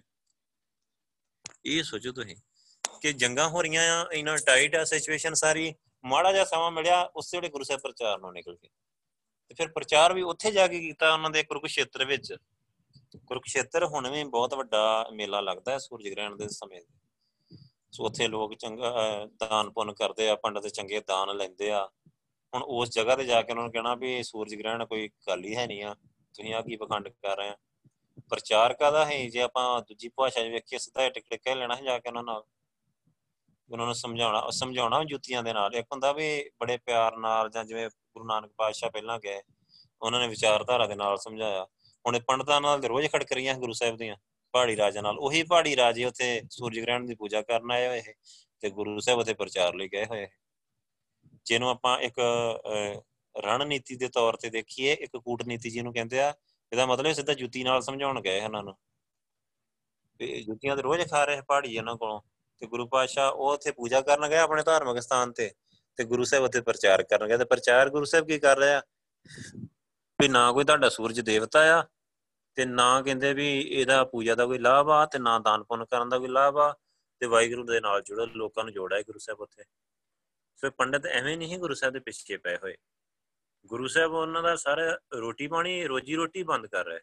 ਉਹਨਾਂ ਦੀ ਰੋਜੀ ਰੋਟੀ ਲੋਕਾਂ ਨੂੰ ਠੱਗਣ ਵਿੱਚ ਹੀ ਤੇ ਗੁਰੂ ਸਾਹਿਬ ਲੋਕਾਂ ਨੂੰ ਅਵੇਅਰ ਕਰ ਰਹੇ ਸੁਚੇਤ ਕਰ ਰਹੇ ਸੋ ਗੁਰੂ ਪਾਤਸ਼ਾਹ, ਦੇਖੋ ਇਹ ਗੱਲ ਕਿੰਨੀ ਮਤਲਬ ਵਿਚਾਰਨ ਵਾਲੀ ਆ ਕਿ ਇੱਕ ਸਾਈਡ ਤੇ ਉਹਨਾਂ ਨੇ ਸੌਂ ਖਾ ਕੇ ਗੁਰੂ ਸਾਹਿਬ ਨੂੰ ਕਿਹਾ, ਕੁਝ ਦੇਰ ਲਈ ਤੁਸੀਂ ਅਨੰਦਪੁਰ ਸਾਹਿਬ ਛੱਡੋ ਤੇ ਦੁਬਾਰੇ ਅਟੈਕ ਕਰ ਦਿੱਤਾ। ਜਿਹੜੀ ਆਪਾਂ ਹੁਣੇ ਲੜਾਈ ਨਿਰਮੋਈ ਦੀ ਲੜਾਈ ਦੀ ਗੱਲ ਜ਼ਿਕਰ ਕੀਤਾ ਆ। ਤੇ ਗੁਰੂ ਸਾਹਿਬ ਹੁਣ ਆਪੇ ਹੀ ਛੱਡ ਕੇ ਤੇ ਪ੍ਰਚਾਰ ਲਈ ਗਏ ਹੋਏ ਅਕੇਲਾ ਖਾਲੇ ਥੋੜੇ ਬਹੁਤੇ ਸਿੰਘ ਰਹਿ ਗਏ ਹੋਣਗੇ ਪਿੱਛੇ। ਤੇ ਗੁਰੂ ਸਾਹਿਬ ਪ੍ਰਚਾਰ ਕਰਨ ਲਈ ਬਾਹਰ ਮੈਦਾਨ 'ਚ ਘੁੰਮ ਰਿਹਾ ਖੁੱਲੇ ਮੈਦਾਨ 'ਚ। ਮਤਲਬ ਇਹਨੂੰ ਕਹਿੰਦੇ ਨਿਰਭੈ। ਨਿਰਭਉ, ਨਿਰਵੈਰ, ਇਹ ਚੀਜ਼ਾਂ ਹੈ ਗੁਰੂ ਸਾਹਿਬ ਜੀ। ਫਿਰ ਜਾ ਕੇ ਤੇ ਉਹਨਾਂ ਨੂੰ ਪ੍ਰਚਾਰ ਵੀ ਕਰ ਰਹੇ ਆ, ਉਹਨਾਂ ਨੂੰ ਸਮਝਾ ਵੀ ਰਹੇ, ਜੇ ਸਮਝ ਜਾਣ ਤੇ ਨਿਰਵੈਰ ਆ ਗੁਰੂ ਪਾਤਸ਼ਾਹ। ਜੋ ਸਮਝ ਲੈਂਦੇ ਉੱਥੇ ਪਹਾੜੀਏ, ਉੱਥੇ ਹੀ ਚਰਨ ਪਾਹੁਲ ਲੈ ਲੈਂਦੇ ਗੁਰੂ ਸਾਹਿਬ ਕੋਲੋਂ। ਤੇ ਗੁਰੂ ਸਾਹਿਬ ਨੇ ਇਹ ਥੋੜੀ ਕਹਿਣਾ ਵੀ ਨਹੀਂ, ਤੁਹਾਡੇ ਨਾਲ ਲੜਾਈਆਂ ਹੋਈਆਂ, ਮੈਂ ਤੁਹਾਨੂੰ ਚਰਨ ਪਾਹੁਲ ਨਹੀਂ ਦੇਣੀ। ਤੁਹਾਨੂੰ ਅੰਮ੍ਰਿਤ ਦੀ ਦਾਤ ਨਹੀਂ ਦੇਣੀ ਉਦੋਂ ਅੰਮ੍ਰਿਤ ਪੰਜ ਪਿਆਰੇ ਦੇ ਰਹੇ ਸੌਰੀ ਵੀ ਤੁਹਾਨੂੰ ਅਸੀਂ ਅੰਮ੍ਰਿਤ ਦੀ ਦਾਤ ਨਹੀਂ ਦਿਆਂਗੇ। ਸੋ ਗੁਰੂ ਸਾਹਿਬ ਨੇ ਉਹਨਾਂ ਨੂੰ ਅੰਮ੍ਰਿਤ ਦੀ ਦਾਤ ਦੇਣੀ ਸੀ। ਸੋ ਇਹ ਇਹਨੂੰ ਕਹਿੰਦੇ ਆ ਨਿਰਭਉ, ਨਿਰਵੈਰ ਗੁਰੂ ਸਾਹਿਬ, ਵਾਹਿਗੁਰੂ ਹੀ। ਸੋ ਉਹ ਮਤਲਬ ਜਿਹੜੇ ਤਰੀਕੇ ਦੇ ਨਾਲ ਸਾਰਾ ਕੰਮ ਕਰ ਰਹੇ ਹੈ ਨਾ ਗੁਰੂ ਸਾਹਿਬ, ਪ੍ਰਚਾਰ ਕਰ ਰਹੇ ਹੈ, ਸਾਰਾ ਜੇ ਲੜਾਈਆਂ ਕਰ ਰਹੇ ਉਹ ਵੀ ਧਰਮ ਲਈ ਕਰ ਰਹੇ ਸੋ ਪਹਾੜੀਆਂ ਦੇ ਨਾਲ ਇੱਕ ਹੋਰ ਝੜਪ ਹੋਈ ਇੱਥੇ। ਕਹਿੰਦੇ ਅਨੰਦਪੁਰ ਸਾਹਿਬ ਦੀ ਦੂਜੀ ਲੜਾਈ ਨੇ ਪਹਾੜੀਆਂ ਦੀ ਸੁਲਾ ਸਫ਼ਾਈ ਦੀ ਉਹ ਜਿਹੜੀ ਠੱਗੀ ਸੀ ਨਾ, ਉਹਨੂੰ ਵੀ ਨੰਗਿਆਂ ਕਰ ਦਿੱਤਾ, ਕਿਉਂਕਿ ਉਹਨਾਂ ਨੇ ਉਹ ਜਿਹੜੀ ਸੌਂ ਖਾਦੀ ਗਊ ਬਣਾ ਕੇ ਤੇ ਉਹ ਸਾਰਾ ਕੁਝ ਪਹਾੜੀਆਂ ਨੇ ਇਹ ਸੋਚਿਆ ਕਿ ਵੈਰ ਹੁਣ ਲੁਕਿਆ ਨਹੀਂ ਰਿਹਾ। ਇਸ ਲਈ ਅਨੰਦਪੁਰ ਵਿੱਚ ਨਾ ਜਦੋਂ ਥੋੜੇ ਜਿਹੇ ਸਿੰਘ ਹੀ ਆ ਤਾਂ ਹਮਲਾ ਕਰਕੇ ਸਿੱਖਾਂ ਨੂੰ ਮਾਰ ਮਕਾਉਣਾ ਚਾਹੀਦਾ ਤੇ ਉਸ ਸਮੇਂ ਅਨੰਦਪੁਰ ਵਿੱਚ ਲਗਭਗ 800 ਸ਼ਸਤਰਧਾਰੀ ਸਿੰਘ ਹੀ ਉਸ ਟਾਈਮ ਤੇ, ਜਦੋਂ ਗੁਰੂ ਸਾਹਿਬ ਪ੍ਰਚਾਰ ਨੂੰ ਗਏ ਹੋਇਆ ਕੀ ਹੋਇਆ? ਕਹਿਲੂਰ, ਹੰਡੂਰ, ਚੰਬਾ, ਫਤਿਹਪੁਰ ਆਦਿਕ ਦੇ ਰਾਜਿਆਂ ਨੇ ਮਿਲ ਕੇ ਅਨੰਦਪੁਰ ਸਾਹਿਬ ਤੇ ਚੜ੍ਹਾਈ ਕਰ ਦਿੱਤੀ। ਸਿੰਘਾਂ ਨੇ ਨਗਰ ਤੋਂ ਬਾਹਰ ਆ ਕੇ ਟਾਕਰਾ ਕੀਤਾ। ਦੇਖੋ, ਸਿੰਘਾਂ ਦਾ ਕੌਨਫੀਡੈਂਸ ਦੇਖੋ। ਸਿੰਘ ਵੀ ਕਿਲੇ 'ਚ ਨਹੀਂ ਰਹੇ 800 ਹੀ ਸਿਰਫ, ਕਹਿੰਦੇ ਕੋਈ ਨਹੀਂ, ਬਾਹਰ ਆ ਕੇ ਮਤਾਨ ਜਾ ਕੇ, ਮਤਲਬ ਪਹਾੜੀਆਂ ਨੂੰ ਕੁਝ ਸਮਝਦੇ ਨਹੀਂ ਮਤਲਬ ਜਿਵੇਂ ਆਪਾਂ ਕੋਈ ਵੱਡਾ ਪਹਿਲਵਾਨ ਹੋਵੇ ਤੇ ਇੱਕ ਬੱਚੇ ਨਾਲ ਡੀਲ ਨਹੀਂ ਕਰਦਾ, ਐਵੇਂ ਹੀ ਉਹਨਾਂ ਨੇ ਬੱਚੇ ਸਮਝਦੇ ਪਹਾੜੀਆਂ ਨੂੰ ਤਾਂ। ਕਿਉਂਕਿ ਇਹ ਮਤਲਬ ਡਰਕਲ ਬਹੁਤ ਡਰਪੋਕ ਹੀ ਪਹਾੜੀਏ ਜਿਹੜੇ। ਮਾੜਿਆ ਹੁਣ ਵੀ ਕਿਤੇ ਗੱਲ ਹੋਏ ਨਾ, ਉਸੇ ਵੇਲੇ ਹੀ ਡਰ ਜਾਂਦੇ ਮਤਲਬ ਡਰ ਬਹੁਤ ਦਿਨਾਂ ਦੇ ਅੰਦਰ। ਸੋ ਇਹ ਸਿੰਘਾਂ ਨੂੰ ਵੇਖ ਕੇ ਘਬਰਾ ਜਾਂਦੇ। ਕਹਿੰਦੇ ਕਿ ਉਹਨਾਂ ਨੇ ਕੀ ਕੀਤਾ? ਇਹਨਾਂ ਨੇ ਅਨੰਦਪੁਰ ਤੇ ਚੜਾਈ ਕੀਤੀ। ਸਿੰਘਾਂ ਨੇ ਆ ਕੇ ਇਹਨਾਂ ਤੇ ਚੜਾਈ ਕਰ ਦਿੱਤੀ ਸਾਹਮਣੇ। ਸੋ ਸਿੰਘਾਂ ਦੀ ਗਿਣਤੀ ਵੈਰੀ ਦਲ ਦੇ ਮੁਕਾਬਲੇ ਬਹੁਤ ਥੋੜੀ ਸੀ। ਤੇ ਇਸ ਲਈ ਕਰਕੇ ਸਿੰਘਾਂ ਦਾ ਨੁਕਸਾਨ ਹੋਇਆ। ਪਰ ਪਹਾੜੀਏ ਇਸ ਲੜਾਈ ਦੇ ਵਿੱਚ ਸਿੰਘਾਂ ਦੇ ਅੱਗੇ ਟਿਕ ਨਹੀਂ ਸਕੇ। ਸੋ ਇਹ ਲੜਾਈ ਹੀ 1703 ਵਿੱਚ। ਸੋ ਕਈਆਂ ਨੇ ਇਹਨੂੰ ਅਨੰਦਪੁਰ ਦੀ ਤੀਜੀ ਲੜਾਈ ਦਾ ਨਾਮ ਦਿੱਤਾ ਆ। ਪਰ ਇਹ ਵੈਸੇ ਇੱਕ ਛੋਟੀ ਮੋਟੀ ਝੜਪ ਸੀ। ਹੁਣ ਇੱਕ ਤਾਂ ਇਹ ਹੈ ਕਿ ਗੁਰੂ ਸਾਹਿਬ ਹਾਜ਼ਰ ਨਹੀਂ ਸੀ। ਤੇ ਸਿੰਘਾਂ ਦੀ ਕਮਾਂਡ ਹੀ ਉੱਥੇ ਅਨੰਦਪੁਰ ਸਾਹਿਬ ਸਿੰਘਾਂ ਕੋਲ ਹੀ ਇੱਕ ਸਿੰਘ, ਮਤਲਬ ਡਬਲ ਜੋਸ਼ ਦੇ ਨਾਲ ਪੈ ਕਿਉਂ, ਇੱਕ ਫਿਰ ਸਾਬਤ ਵੀ ਕਰਨਾ ਹੁੰਦਾ ਨਾ ਵੀ ਗੁਰੂ ਸਾਹਿਬ ਤੁਹਾਡੇ ਪਿੱਛੋਂ ਚੰਗੀ ਵਧੀਆ ਤਰੀਕੇ ਨਾਲ ਭੁਗਤ ਸਵਾਰੀ ਹੈ ਸੋ ਓਵਰ ਕੌਨਫੀਡੈਂਸ ਜਦੋਂ ਪੈ ਸਿੰਘ ਅੱਗੋਂ, ਸੋ ਪਹਾੜੀਏ ਟਿਕ ਨਹੀਂ ਸਕੇ 800 ਸਿੰਘਾਂ ਦੇ ਅੱਗੇ। ਤਿੰਨ ਚਾਰ ਰਾਜੇ ਫੌਜਾਂ ਲੈ ਕੇ ਆਏ ਹੁਣ ਤੇ 800 ਸਿੰਘ ਦੇ ਸਾਹਮਣੇ ਭੱਜ ਜਾਣ ਇਦਾਂ ਦਾ ਇਹਨਾਂ ਦਾ ਹਾਲ ਹੋ ਚੁੱਕਾ ਹੈ। ਸੋ ਇਹ ਜਿਹੜੀਆਂ ਆਪਾਂ ਸਿਰਫ ਇਹ ਨਹੀਂ ਕਿ ਇੱਕ ਆਪਾਂ ਜਿਹੜੀ ਹਿਸਟਰੀ ਕਰ ਰਹੇ ਆ ਇਹ ਜਿਹੜੀ ਗੁਰੂ ਸਾਹਿਬ ਦੀਆਂ ਸਿੰਘਾਂ ਦੀਆਂ ਸਿਫਤਾਂ ਉਹ ਤੇ ਹੈਗੀਆਂ ਹੀ ਆ। ਕਿ ਉਹਨਾਂ ਨੇ ਜਿਹੜੇ ਤਰੀਕੇ ਦੇ ਨਾਲ ਦੇਖੋ ਨਾ ਪ੍ਰਚਾਰ ਕਰਨਾ ਤੇ ਪ੍ਰਚਾਰ ਦੇ ਵਿੱਚ, ਕਿਉਂਕਿ ਮੈਂ ਇਹ ਚੀਜ਼ਾਂ ਕਰਕੇ ਦੇਖੀਆਂ ਨਾ ਆਪਾਂ ਇੱਥੇ, ਕਈ ਵਾਰੀ ਇਦਾਂ ਦਾ ਮਾਹੌਲ ਬਣ ਜਾਂਦਾ ਹੁੰਦਾ ਹੈ ਲੜਾਈ ਲੜੂਈ ਵਾਲਾ ਜਾਂ ਇਦਾਂ ਕਈ ਕੁਛ, ਤੇ ਜਿਹੜੇ ਨਵੇਂ ਬੰਦੇ ਉਹ ਬਹੁਤ ਘਬਰਾ ਜਾਂਦੇ ਹੈ ਬਹੁਤ ਜ਼ਿਆਦਾ। ਜਦੋਂ ਲੜਾਈ ਹੁਣ ਮੰਨ ਲਓ ਆਪਾਂ ਸਮਾਗਮ ਕਰਨ ਗਏ ਕਿਤੇ, ਉੱਥੇ ਲੜਾਈ ਹੋ ਜੇ, ਤੇ ਫਿਰ ਬੰਦੇ ਬਹੁਤ ਵਿਰਲੇ ਹੋਣੇ ਆ ਜਿਹੜੇ ਮਤਲਬ ਸਮਾਗਮ ਤੇ ਟਿਕੇ ਰਹਿਣਗੇ। ਨਹੀਂ ਤੇ ਬਹੁਤੇ ਬੋਰੀ ਬਿਸਤਰਾ ਬਣ ਕੇ ਤੇ ਜਿਹੜੇ ਲੰਗਰ ਪਾਣੀ ਛਕਣ ਆਏ ਆ ਜਾਂ ਜਿਨ੍ਹਾਂ ਦਾ ਧਿਆਨ ਆ ਬਸ ਆ ਵੀ ਆਪਾਂ ਉੱਥੇ ਦਰਸ਼ਨ ਹੁੰਦੇ ਆ, ਅਸੀਂ ਦਰਸ਼ਨ ਹੀ ਕਰਨ ਜਾਣੇ ਆ ਬਸ। ਤੇ ਆਪਾਂ ਦੇ ਉਹ ਸੋਚਦੇ ਵੀ ਬਖਸ਼ਿਸ਼ ਸ਼ਾਇਦ ਇੰਨੀ ਆ ਕੱਲੀ ਦਰਸ਼ਨ ਵਾਲੀ ਹੀ ਆ। ਤੇ ਉਹ ਆਪਾਂ ਤੇ ਜਦੋਂ ਉਹਨਾਂ ਨੇ ਦੇਖਿਆ ਕਿ ਲੜਾਈ ਹੋ ਰਹੀ ਆ, ਉਹ ਫਿਰ ਮਾਇਆ ਥੋੜਾ ਜਿਹਾ ਹੋਰ ਚੱਕਰ ਜਿਹਾ ਚਲਾ ਦਿੰਦੀ ਆ ਮਨ ਦੇ ਵਿੱਚ। ਉਹਨਾਂ ਨੂੰ ਲੱਗਦਾ ਵੀ ਇੱਥੇ ਤਾਂ ਉਹਨਾਂ ਨੂੰ ਫਿਰ ਬਖਸ਼ਿਸ਼ ਫੀਲ ਨਹੀਂ ਹੁੰਦੀ ਉੱਥੇ, ਜਦੋਂ ਲੜਾਈ ਵਾਲਾ ਮਾਹੌਲ ਬਣ ਜੇ। ਸੋ ਉਹ ਫਿਰ ਉਥੋਂ ਖਿਸਕਣ ਦੀ ਕਰਦੇ ਆ। ਉਹਨਾਂ ਨੂੰ ਡਰ ਵੀ ਹੁੰਦਾ ਵੀ ਇੱਥੇ ਆਪਣਾ ਨੁਕਸਾਨ ਹੋਊਗਾ, ਕੀ ਪਤਾ ਕਿਤੇ ਵੱਜ ਜਾਣੀ ਕੀ ਹੋ ਜਾਣਾ ਆ। ਉਹ ਸਾਰੇ ਖਿਸਕ ਜਾਂਦੇ ਹੁੰਦੇ ਆ। ਹੁਣ ਦੂਸਰੇ ਪਾਸੇ ਇੱਧਰ ਗੁਰੂ ਸਾਹਿਬ ਪ੍ਰਚਾਰ ਕਰ ਰਹੇ ਆ।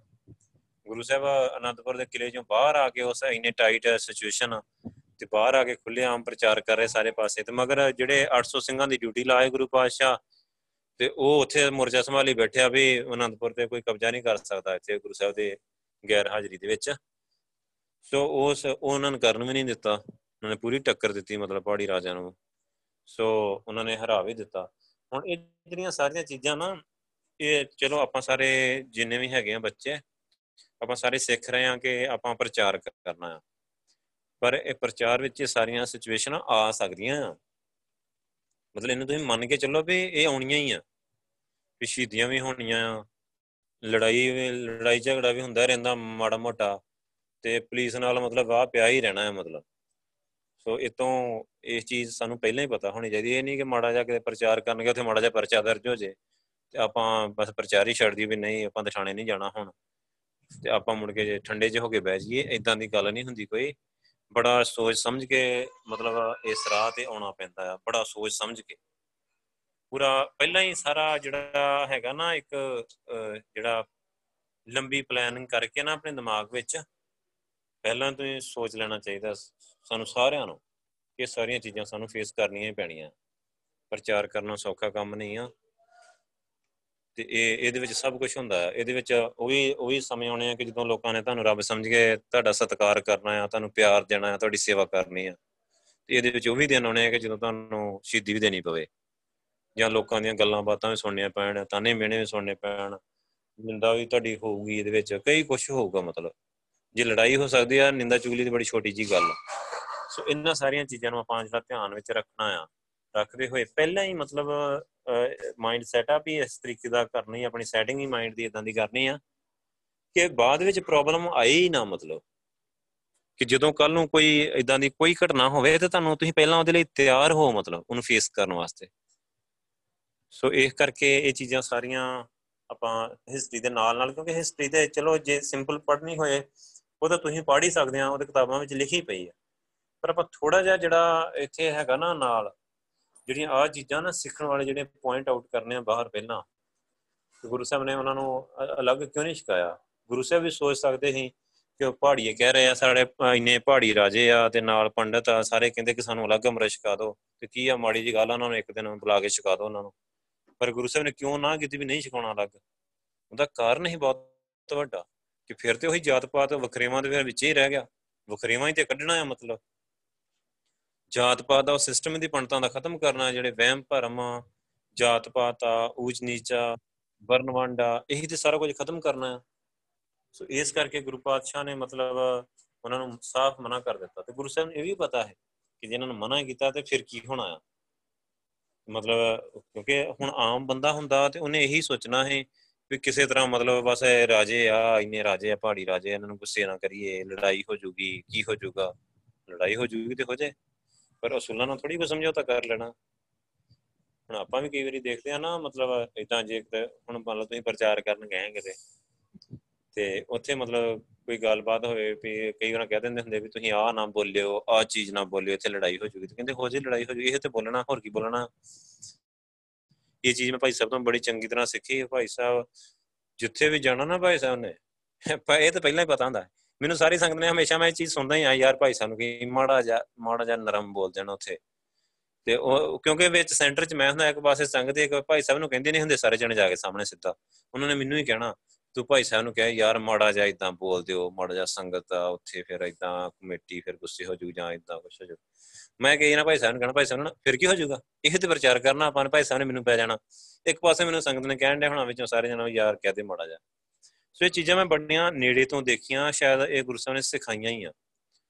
ਜੇ ਇਹ ਨਾ ਸਿੱਖੀਆਂ ਹੁੰਦੀਆਂ, ਫਿਰ ਸ਼ਾਇਦ ਹੋਣ ਵਾਲੇ ਟਾਈਮ 'ਚ ਮੰਮੀ ਕਿਤੇ ਇਦਾਂ ਕਰਿਆ ਕਰਦਾ। ਪਰ ਇਹ ਜਿਹੜੀ ਚੀਜ਼ ਆ ਨਾ, ਵਾਹਿਗੁਰੂ, ਇਹੀ ਤੇ ਆਪਾਂ ਪ੍ਰਚਾਰ ਕਰਨਾ ਆ।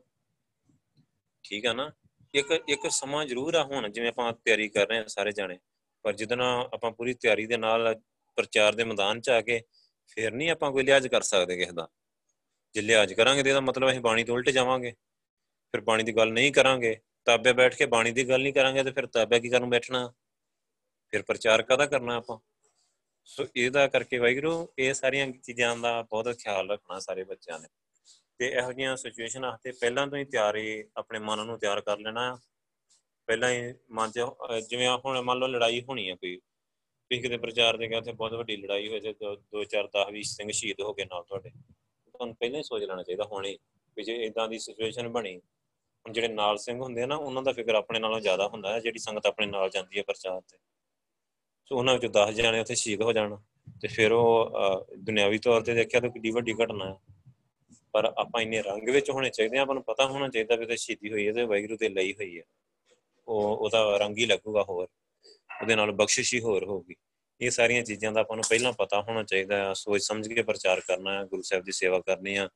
ਤੇ ਉੱਠ ਕਰਨੀ ਬਿਲਕੁਲ ਗੁਰੂ ਸਾਹਿਬ ਦੀ ਤਰ੍ਹਾਂ ਹੀ ਆ। ਨਿਰਭਉ ਹੋ ਕੇ, ਨਿਰਵੈਰ ਹੋ ਕੇ, ਨਾ ਵੈਰ ਹੀ ਆ, ਕਿਸੇ ਨਾਲ ਵੈਰ ਨਹੀਂ ਆਪਣਾ। ਕੋਈ ਹਿੰਦੂਆਂ ਨਾਲ, ਮੁਸਲਮਾਨਾਂ ਨਾਲ ਕਿਸੇ ਨਾਲ ਕੋਈ ਵੈਰ ਨਹੀਂ ਆ। ਪਰ ਅਸੀਂ ਸੱਚ ਦੀ ਗੱਲ ਕਰਨੀ ਆ, ਉਹ ਨਿਰਭਉ ਹੋ ਕੇ ਕਰਨੀ ਆ, ਬਿਨਾਂ ਕਿਸੇ ਡਰ ਤੋਂ। ਉਹ ਕਰਨੀ ਆ। ਮਤਲਬ ਇਹ ਤਾਂ ਸ਼ੋਰ ਹੈ ਪ੍ਰਚਾਰ ਤੇ ਕਰਨਾ ਹੀ ਆਪਾਂ। ਇਹਦੇ ਵਿੱਚ ਕੋਈ ਦੋ ਰਾਏ ਨਹੀਂ ਆ, ਮਤਲਬ ਕੋਈ ਢਿੱਲ ਨਹੀਂ ਹੈਗੀ। ਸੋ ਇਸ ਕਰਕੇ ਇਹ ਸਾਰੀਆਂ ਚੀਜ਼ਾਂ ਵਾਹਿਗੁਰੂ ਖਿਆਲ 'ਚ ਰੱਖਣੀਆਂ। ਸੋ ਅੱਜ ਇੱਥੇ ਟਾਈਮ ਹੋ ਗਿਆ, ਫਿਰ ਆਪਾਂ ਇਸ ਤੋਂ ਅੱਗੇ ਕੱਲ ਨੂੰ ਕਰਾਂਗੇ। ਵਾਹਿਗੁਰੂ ਜੀ ਕਾ ਖਾਲਸਾ ਵਾਹਿਗੁਰੂ ਜੀ ਕੀ ਫਤਿਹ। ਹਾਂਜੀ ਤਨਵੀਰ ਕੌਰ ਤਰਨਵੀਰ ਕੌਰ ਵਾਹਿਗੁਰੂ ਸਵਾਲ ਆ ਬਈ? ਤੇ ਕਰੋ। ਹੈਲੋ ਵਾਹਿਗੁਰੂ ਜੀ ਕਾ ਖਾਲਸਾ ਵਾਹਿਗੁਰੂ ਜੀ ਕੀ ਫਤਿਹ। ਵਾਹਿਗੁਰੂ ਜੀ ਕਾ ਖਾਲਸਾ ਵਾਹਿਗੁਰੂ ਜੀ ਹਾਂਜੀ ਹਾਂਜੀ। ਮੇਰਾ ਨਾਮ ਹਰਸਿਮਰਨ ਕੌਰ ਹੈ ਤੇ ਮੇਰੇ ਨਾਲ ਬੈਠੇ ਬੈਠੇ ਮੇਰੇ ਮਾਈਂਡ 'ਚ ਕੁਐਸਚਨ ਆਇਆ। ਮੈਂ ਗੁਰੂ ਸਾਹਿਬ ਤੇ ਡਾਊਟ ਤਾਂ ਨਹੀਂ ਕਰ ਰਹੀ ਪਰ ਇੱਕ ਕੁਐਸਚਨ ਆਇਆ ਮੇਰੇ ਜਿਵੇਂ ਆਪਾਂ ਕਹਿੰਦੇ ਆ ਕਿ ਸ਼੍ਰੀ ਗੁਰੂ ਨਾਨਕ ਦੇਵ ਦਾ ਸਮਾਂ ਸੀ। ਉਦੋਂ ਕੁੜੀਆਂ ਨੂੰ ਜਾਂ ਇਸਤਰੀਆਂ ਨੂੰ ਇੰਨੀ ਮਤਲਬ ਤਰਜੀਹ ਨਹੀਂ ਦਿੱਤੀ ਜਾਂਦੀ ਸੀਗੀ। ਤਾਂ ਕਰਕੇ ਅੱਗੇ ਮਤਲਬ ਬॉयਜ਼ ਦੀ ਗੁਰਗੱਦੀ ਲੈਂਦੇ ਸੀ ਜਾਂ ਕੋਈ ਕਿੰਗਡਮ ਸੀਗਾ ਉਹਦੇ ਰਾਜਾ ਰਾਣੀ ਰਾਜੇ ਬੰਦੇ ਸੀ ਮੋਸਟਲੀ ਬॉयਜ਼ ਹੁੰਦੇ ਸੀ। ਪਰ ਜਦੋਂ ਸ਼੍ਰੀ ਗੁਰੂ ਗੋਬਿੰਦ ਸਿੰਘ ਜੀ ਦਾ ਟਾਈਮ ਆਇਆ ਉਦੋਂ ਮਤਲਬ ਥੋੜੀ ਮਤਲਬ ਉਹਨਾਂ ਨੇ ਹਾਂ ਇਸਤਰੀਆਂ ਨੂੰ ਵੀ ਬਰਾਬਰ ਜਗ੍ਹਾ ਦਿੱਤੀ। ਤਾਂ ਫਿਰ ਉਦੋਂ ਸ਼੍ਰੀ ਗੁਰੂ ਗੋਬਿੰਦ ਸਿੰਘ ਜੀ ਨੇ ਪੰਜ ਪਿਆਰਿਆਂ ਦੀ ਥਾਂ ਪੰਜ ਪਿਆਰੀਆਂ ਕਿਉਂ ਨਹੀਂ ਪੜਾਈਆਂ ਨਹੀਂ ਵੈਗਰੂ ਜੇ ਆਪਾਂ ਇਹ ਗੱਲ ਸੋਚ ਰਹੇ ਆ ਨਾ ਇਹਦਾ ਮਤਲਬ ਹੈ। ਆਪਣੇ ਮਨ ਵਿੱਚ ਵੀ ਜੇ ਉਹਨਾਂ ਲੈਵਲ ਬਰਾਬਰ ਨਹੀਂ ਹੈਗਾ ਇਸਤਰੀ ਮਰਦ ਦਾ। ਤੁਸੀਂ ਆਪਣੇ ਆਪ ਨੂੰ ਪਿੱਛੇ ਕਿਉਂ ਸਮਝ ਰਹੇ ਵੀ ਇਸਤਰੀ ਨੂੰ ਪਿੱਛੇ ਕਰਕੇ ਤੇ ਨਹੀਂ ਪੰਜ ਪਿਆਰਿਆਂ ਨੂੰ ਲਿਆ?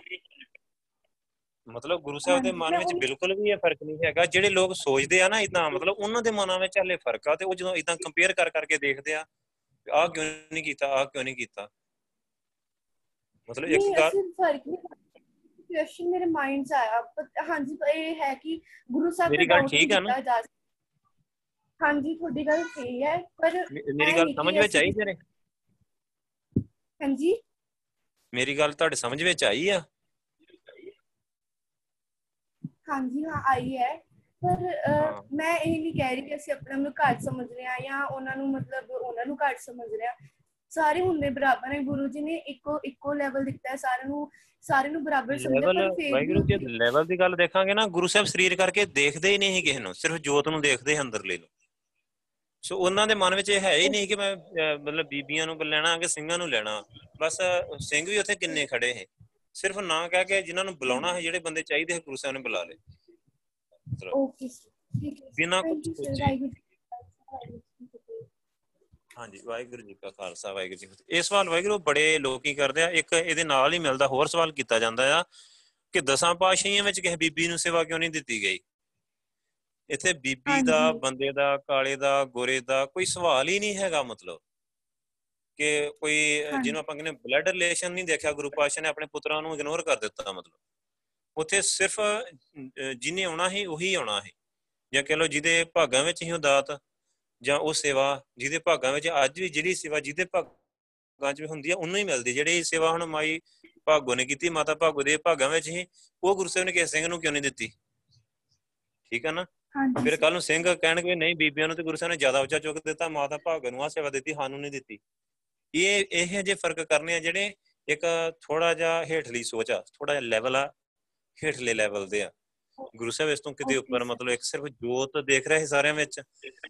ਤੇ ਜੋ ਵੀ ਕਰ ਰਹੇ ਹਾਂਜੀ। ਉਸੇ ਤਰੀਕੇ ਨਾਲ ਹੀ ਕਰ ਰਹੇ ਇਹ ਮਤਲਬ ਇਹ ਸੋਚ ਇਹਨਾਂ ਲੋਕਾਂ ਦੀ ਹੈਗੀ ਆ ਜਿਹੜੇ ਮਤਲਬ ਕਿਉਂਕਿ ਬਾਹਰੋਂ ਪਾਈ ਜਾਂਦੀ ਹੈ ਸੋਚ ਅੱਜ ਵੀ ਇਹ ਸਾਡਾ ਜਿਹੜਾ ਧਿਆਨ ਆ ਨਾ ਉਹ ਮਤਲਬ ਚੇਂਜ ਕੀਤਾ ਜਾਂਦਾ ਹੈ ਹੋਰ ਪਾਸੇ ਵਾਲਾ ਵਿਚਾਰਧਾਰਾ ਸਾਡੀ ਨੂੰ ਲਿਜਾਣ। ਵਾਸਤੇ ਸੋ ਇਦਾਂ ਦੀਆਂ ਗੱਲਾਂ ਪਾਈਆਂ। ਜਾਂਦੀਆਂ ਇਹ ਲੋਕ ਉਹ ਪਾ ਰਹੇ ਆ ਜਿਨ੍ਹਾਂ ਦੇ ਦਿਮਾਗ ਵਿੱਚ ਫ਼ਰਕ ਹੈਗਾ ਆ ਜਿਹੜੇ ਕਿਤੇ ਨਾ ਕਿਤੇ ਉਹ। ਫਿਰ ਕਹਿੰਦੇ ਆ ਦੇਖੋ ਗੁਰੂ ਸਾਹਿਬ ਨੇ ਫ਼ਰਕ ਪਾਇਆ ਤੁਸੀਂ ਦੇਖੋ ਗੁਰੂ ਸਾਹਿਬ ਨੇ ਪੰਜਾਂ ਪਿਆਰਿਆਂ 'ਚ ਕਿਉਂ ਨਹੀਂ ਲਿਆ ਇਹ ਫ਼ਰਕ ਹੈਗਾ ਆ ਸੋ ਉਹ ਗਲਤ ਪ੍ਰਚਾਰ ਕਰ ਰਿਹਾ ਗੁਰੂ ਸਾਹਿਬ ਦਾ।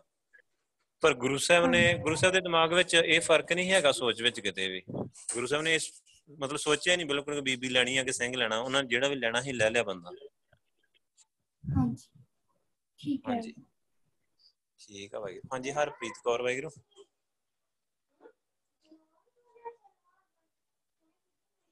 ਹਰਪ੍ਰੀਤ ਕੌਰ। ਵੀਰ ਜੀ ਵਾਹਿਗੁਰੂ ਜੀ ਕਾ ਖਾਲਸਾ ਵਾਹਿਗੁਰੂ ਜੀ ਕੀ ਫਤਿਹ। ਵਾਹਿਗੁਰੂ ਜੀ ਕਾ ਖਾਲਸਾ ਵਾਹਿਗੁਰੂ ਜੀ ਕੀ ਫਤਿਹ। ਵੀਰ ਜੀ ਮੈਂ ਨਾ ਇੱਕ ਕੁਐਸਚਨ ਪੁੱਛਣਾ ਹੈ। ਹੁਣ ਜਿੱਦਾਂ ਇਸਤਰੀ ਦੀ ਗੱਲ ਹੋ ਰਹੀ ਹੈ ਇਸ ਕਰਕੇ ਮੈਂ ਤੁਹਾਨੂੰ ਪੁੱਛਣਾ ਇੱਕ ਆਪਣਾ ਹੁਕਮਨਾਮਾ ਸਾਹਿਬ ਆਂਦਾ ਨਾ ਗੁਰੂ ਗ੍ਰੰਥ ਸਾਹਿਬ ਜੀ ਦੇ ਵਿੱਚ ਉਹਦੇ ਵਿੱਚ ਤੁਸੀਂ ਨਾ ਇੱਕ ਡਾਊਟ ਬਹੁਤ ਜ਼ਿਆਦਾ ਹੈ।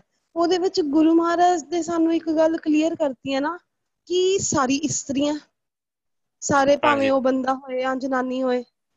ਹਾਂਜੀ ਹਾਂਜੀ। ਤੇ ਇੱਕ ਜਦੋਂ ਕਿਤੇ ਆਂਦਾ ਇੱਕ ਤਾਂ ਮੈਂ ਤੁਹਾਨੂੰ ਹੁਕਮਨਾਮਾ ਸਾਹਿਬ ਦੱਸ ਹੀ ਦਿੰਦੀ ਹਾਂ। ਹੁਕਮਨਾਮਾ ਸਾਹਿਬ ਹੀ ਹੈ ਜਿਹਦੇ ਚ ਤੁਹਾਨੂੰ ਚੰਗੀ ਤਰ੍ਹਾਂ ਯਾਦ ਹੋਏਗਾ। ਮੈਨੂੰ ਥੋੜੀ ਜੀ ਤੁੱਕੀ ਯਾਦ ਹੈ ਪ੍ਰੇਤ ਪ੍ਰੇਤ ਕਰ ਭਾਗੀ। ਹੈਗਾ ਨਾ? ਇੱਕ? ਪ੍ਰੇਤ ਪ੍ਰੇਤ ਕਰ ਪ੍ਰੇਤ ਪ੍ਰੇਤ ਕਰ ਭਾਗੀ। ਹਾਂ ਜਬ ਹਸਤ ਜੀ ਇੱਕ ਆਇਆ ਪ੍ਰੇਤ ਪ੍ਰੇਤ ਕਰ ਭਾਗੀ। ਹਾਂਜੀ।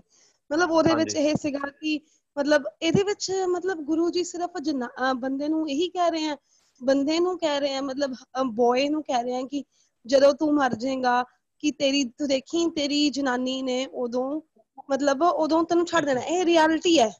ਇਹ ਹਾਂ ਹਾਂ। ਮਤਲਬ ਦੂਸਰੇ ਪਾਸੇ ਵੀ ਲੱਗ ਸਕਦਾ ਹੈ ਕਿ ਮਤਲਬ ਜਨਾਨੀ ਹਾਂ, ਨੂੰ ਵੀ। ਸਮਝਦੇ ਆ ਕਿ ਤੇਰਾ ਹਾਂ ਹਸਬੰਡ ਬਿਲਕੁਲ ਵੀ ਹਾਂ। ਹਾਂ ਬਿਲਕੁਲ। ਉਹ ਸਾਰਿਆਂ ਲਈ ਹੋ ਉਹਦੇ ਆਪਾਂ ਉਹਦੇ ਹਾਂ ਉਹ ਦੋਹੀਂ ਪਾਸੇ ਲਾ ਕੇ ਦੇਖਿਆ ਜਾਂਦਾ ਆ ਓਕੇ ਓਕੇ ਤੇ ਇਹਦੇ ਚ ਬਸ ਹਾਂਜੀ ਮੇਰੇ ਕੀ ਡਾਊਟ ਸੀ ਤੇ ਉਹਦੇ ਚ ਜਿੰਨੀ ਵਾਰੀ ਜਿਹੜੀ ਦੂਜੀ ਪੰਕਤੀ ਜਿਹੜੀ ਤੁਸੀਂ ਕਹੀ ਇਸ ਜੱਗ ਮੈਂ ਪੁਰਖੇ ਕਿ ਹੋਰ ਸਗਲੀ ਨਾਰ ਸਭੇ ਗੁਰੂ ਸਾਹਿਬ ਦੇ ਸਾਰਿਆਂ ਨੂੰ ਜੀਵ ਇਸਤਰੀਆਂ ਸਮਝਦੇ। ਸਾਰਿਆਂ ਨੂੰ ਬੀਬੀਆਂ। ਸਮਝਦੇ ਵੀ ਤੁਹਾਡਾ ਪਤੀ ਵਾਹਿਗੁਰੂ ਨਾਲ ਵਿਆਹ ਹੋਣਾ ਆ। ਤੇ ਉਹਨਾਂ ਨੇ ਫਿਰ ਸਾਰੀਆਂ ਬੀਬੀਆਂ ਲਈਆਂ ਮਤਲਬ ਪੰਜਾਂ ਪਿਆਰਿਆਂ ਚ। ਜੀਵ ਇਸਤਰੀਆਂ। ਵਾਹਿਗੁਰੂ ਦੀਆਂ ਪਿਆਰੀਆਂ ਲਈਆਂ। ਹਾਂਜੀ ਹਾਂਜੀ।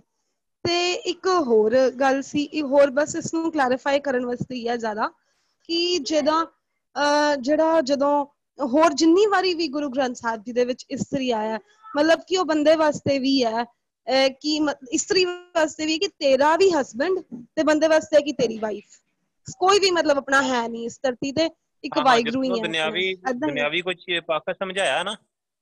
ਤੇ ਜਿਵੇਂ ਮੰਨ। ਕਿ ਉਹਦੇ ਵਿੱਚ ਸਾਰਾ ਸਮੇਂ ਦੋਵਾਂ ਲਈ ਹੁੰਦਾ ਵਾ।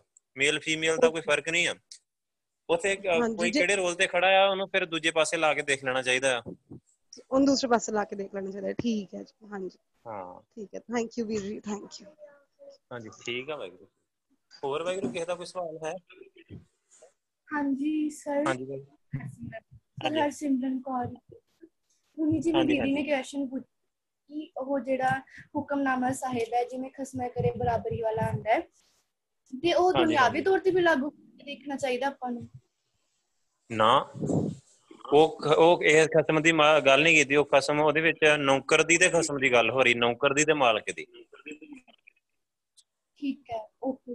ਹਾਂ ਉਹ ਆਸਾ ਦੀ ਵਾਰ ਦੇ ਵਿੱਚ ਆਉਂਦਾ ਨਾ ਖਸਮੇ ਕਰੇ ਬਰਾਬਰੀ ਫਿਰ ਗੈਰਤ ਅੰਦਰ ਪਾਏ ਚਾਕਰ ਲੱਗੇ ਚਾਕਰੀ ਜੇ ਚੱਲੇ ਖਸਮੇ ਪਾਏ।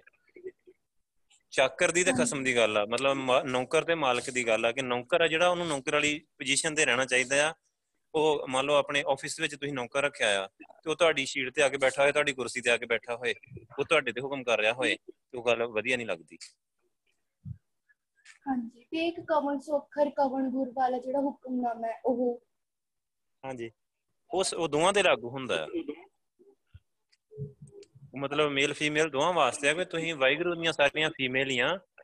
ਨਿਮਨ ਸੁੱਖਰ ਖਮਨ ਗੁਣ ਜਿਹੜਾ ਉਹ ਮਤਲਬ ਤੁਹਾਡੇ ਦੋਵਾਂ ਦੇ ਅੰਦਰ ਹੋਣਾ ਚਾਹੀਦਾ। ਫਿਰ ਜੇ ਇੱਧਰ ਆਪਾਂ ਦੇਖੀਏ ਤਾਂ ਨਿਮਨ ਸੁੱਖਰ ਖਮਨ ਗੁਣ ਕੱਲਾ ਇਹ ਨਹੀਂ ਕਿ ਬੀਬੀ ਨੇ ਸਿੰਘ ਦੇ ਸਾਹਮਣੇ ਹੋਣਾ ਆ। ਉਹਦੇ ਵਿੱਚ ਵੀ ਨਿਮਨ ਸੁੱਖਰ ਖਮਨ ਗੁਣ ਹੋਣਾ ਚਾਹੀਦਾ ਪਤੀ ਦੇ ਵਿੱਚ ਵੀ ਦੁਨਿਆਵੀ ਤੌਰ ਤੇ ਵੀ। ਉਹ ਵੀ ਮਿੱਠਾ ਬੋਲੇ ਉਹਨੂੰ ਬਰਾਬਰ ਦੀ ਰਿਸਪੈਕਟ ਦੇਵੇ। ਤੇ ਮਤਲਬ ਉਹ ਵੀ ਉਹਨੂੰ ਵੀ ਉਹਨੂੰ ਵੀ ਜੇ ਗਲਤੀ ਹੋਵੇ ਤੇ ਉਹਨੂੰ ਵੀ ਝੁਕਣਾ ਆਉਂਦਾ ਹੋਣਾ ਚਾਹੀਦਾ ਪਤਨੀ ਦੇ ਸਾਹਮਣੇ। ਦੁਨਿਆਵੀ ਤੌਰ ਤੇ ਮਤਲਬ ਹੈ ਨਾ। ਹਾਂ ਹਾਂ ਬਿਲਕੁਲ। ਦੁਨਿਆਵੀ ਤੌਰ ਤੇ ਮਤਲਬ ਪਤੀ ਪਤਨੀ ਨੂੰ ਦੋਵਾਂ ਨੂੰ ਮਤਲਬ ਉਹ ਚੀਜ਼ ਦੀ ਪੂਰੀ ਤਰ੍ਹਾਂ ਪਾਲਣਾ ਕਰਨੀ ਚਾਹੀਦੀ ਹੈ। ਹਾਂ ਹਾਂ ਪਾਲਣਾ ਕਰਨੀ ਚਾਹੀਦੀ ਹੈ ਬਿਲਕੁਲ। ਕਰਨੀ ਚਾਹੀਦੀ ਹੈ ਬਿਲਕੁਲ ਠੀਕ ਹੈ ਜੀ। Thank you Waheguru. ਵਾਹਿਗੁਰੂ ਜੀ ਕਾ ਖਾਲਸਾ ਵਾਹਿਗੁਰੂ ਜੀ ਕੀ ਫਤਿਹ। ਵਾਹਿਗੁਰੂ ਜੀ ਕਾ ਖਾਲਸਾ ਵਾਹਿਗੁਰੂ ਜੀ ਕੀ ਫਤਿਹ। ਹੋਰ ਵਾਹਿਗੁਰੂ ਜੀ ਕਿਸੇ ਦਾ ਕੋਈ ਸਵਾਲ ਹੈ?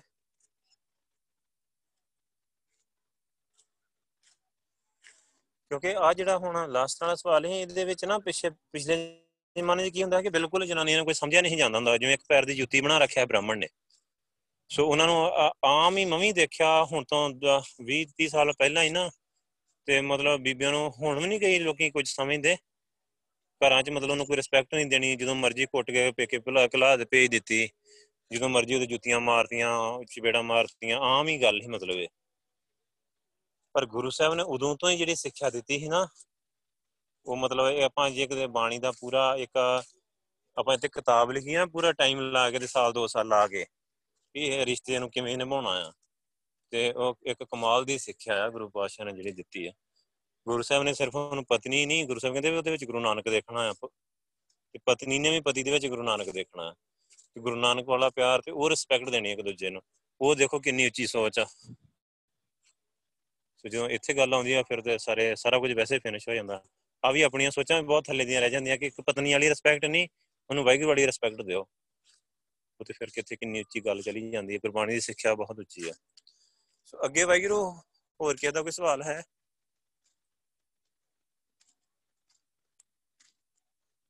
ਹਾਂ ਚਲੋ ਠੀਕ ਆ ਫਿਰ ਵਾਹਿਗੁਰੂ।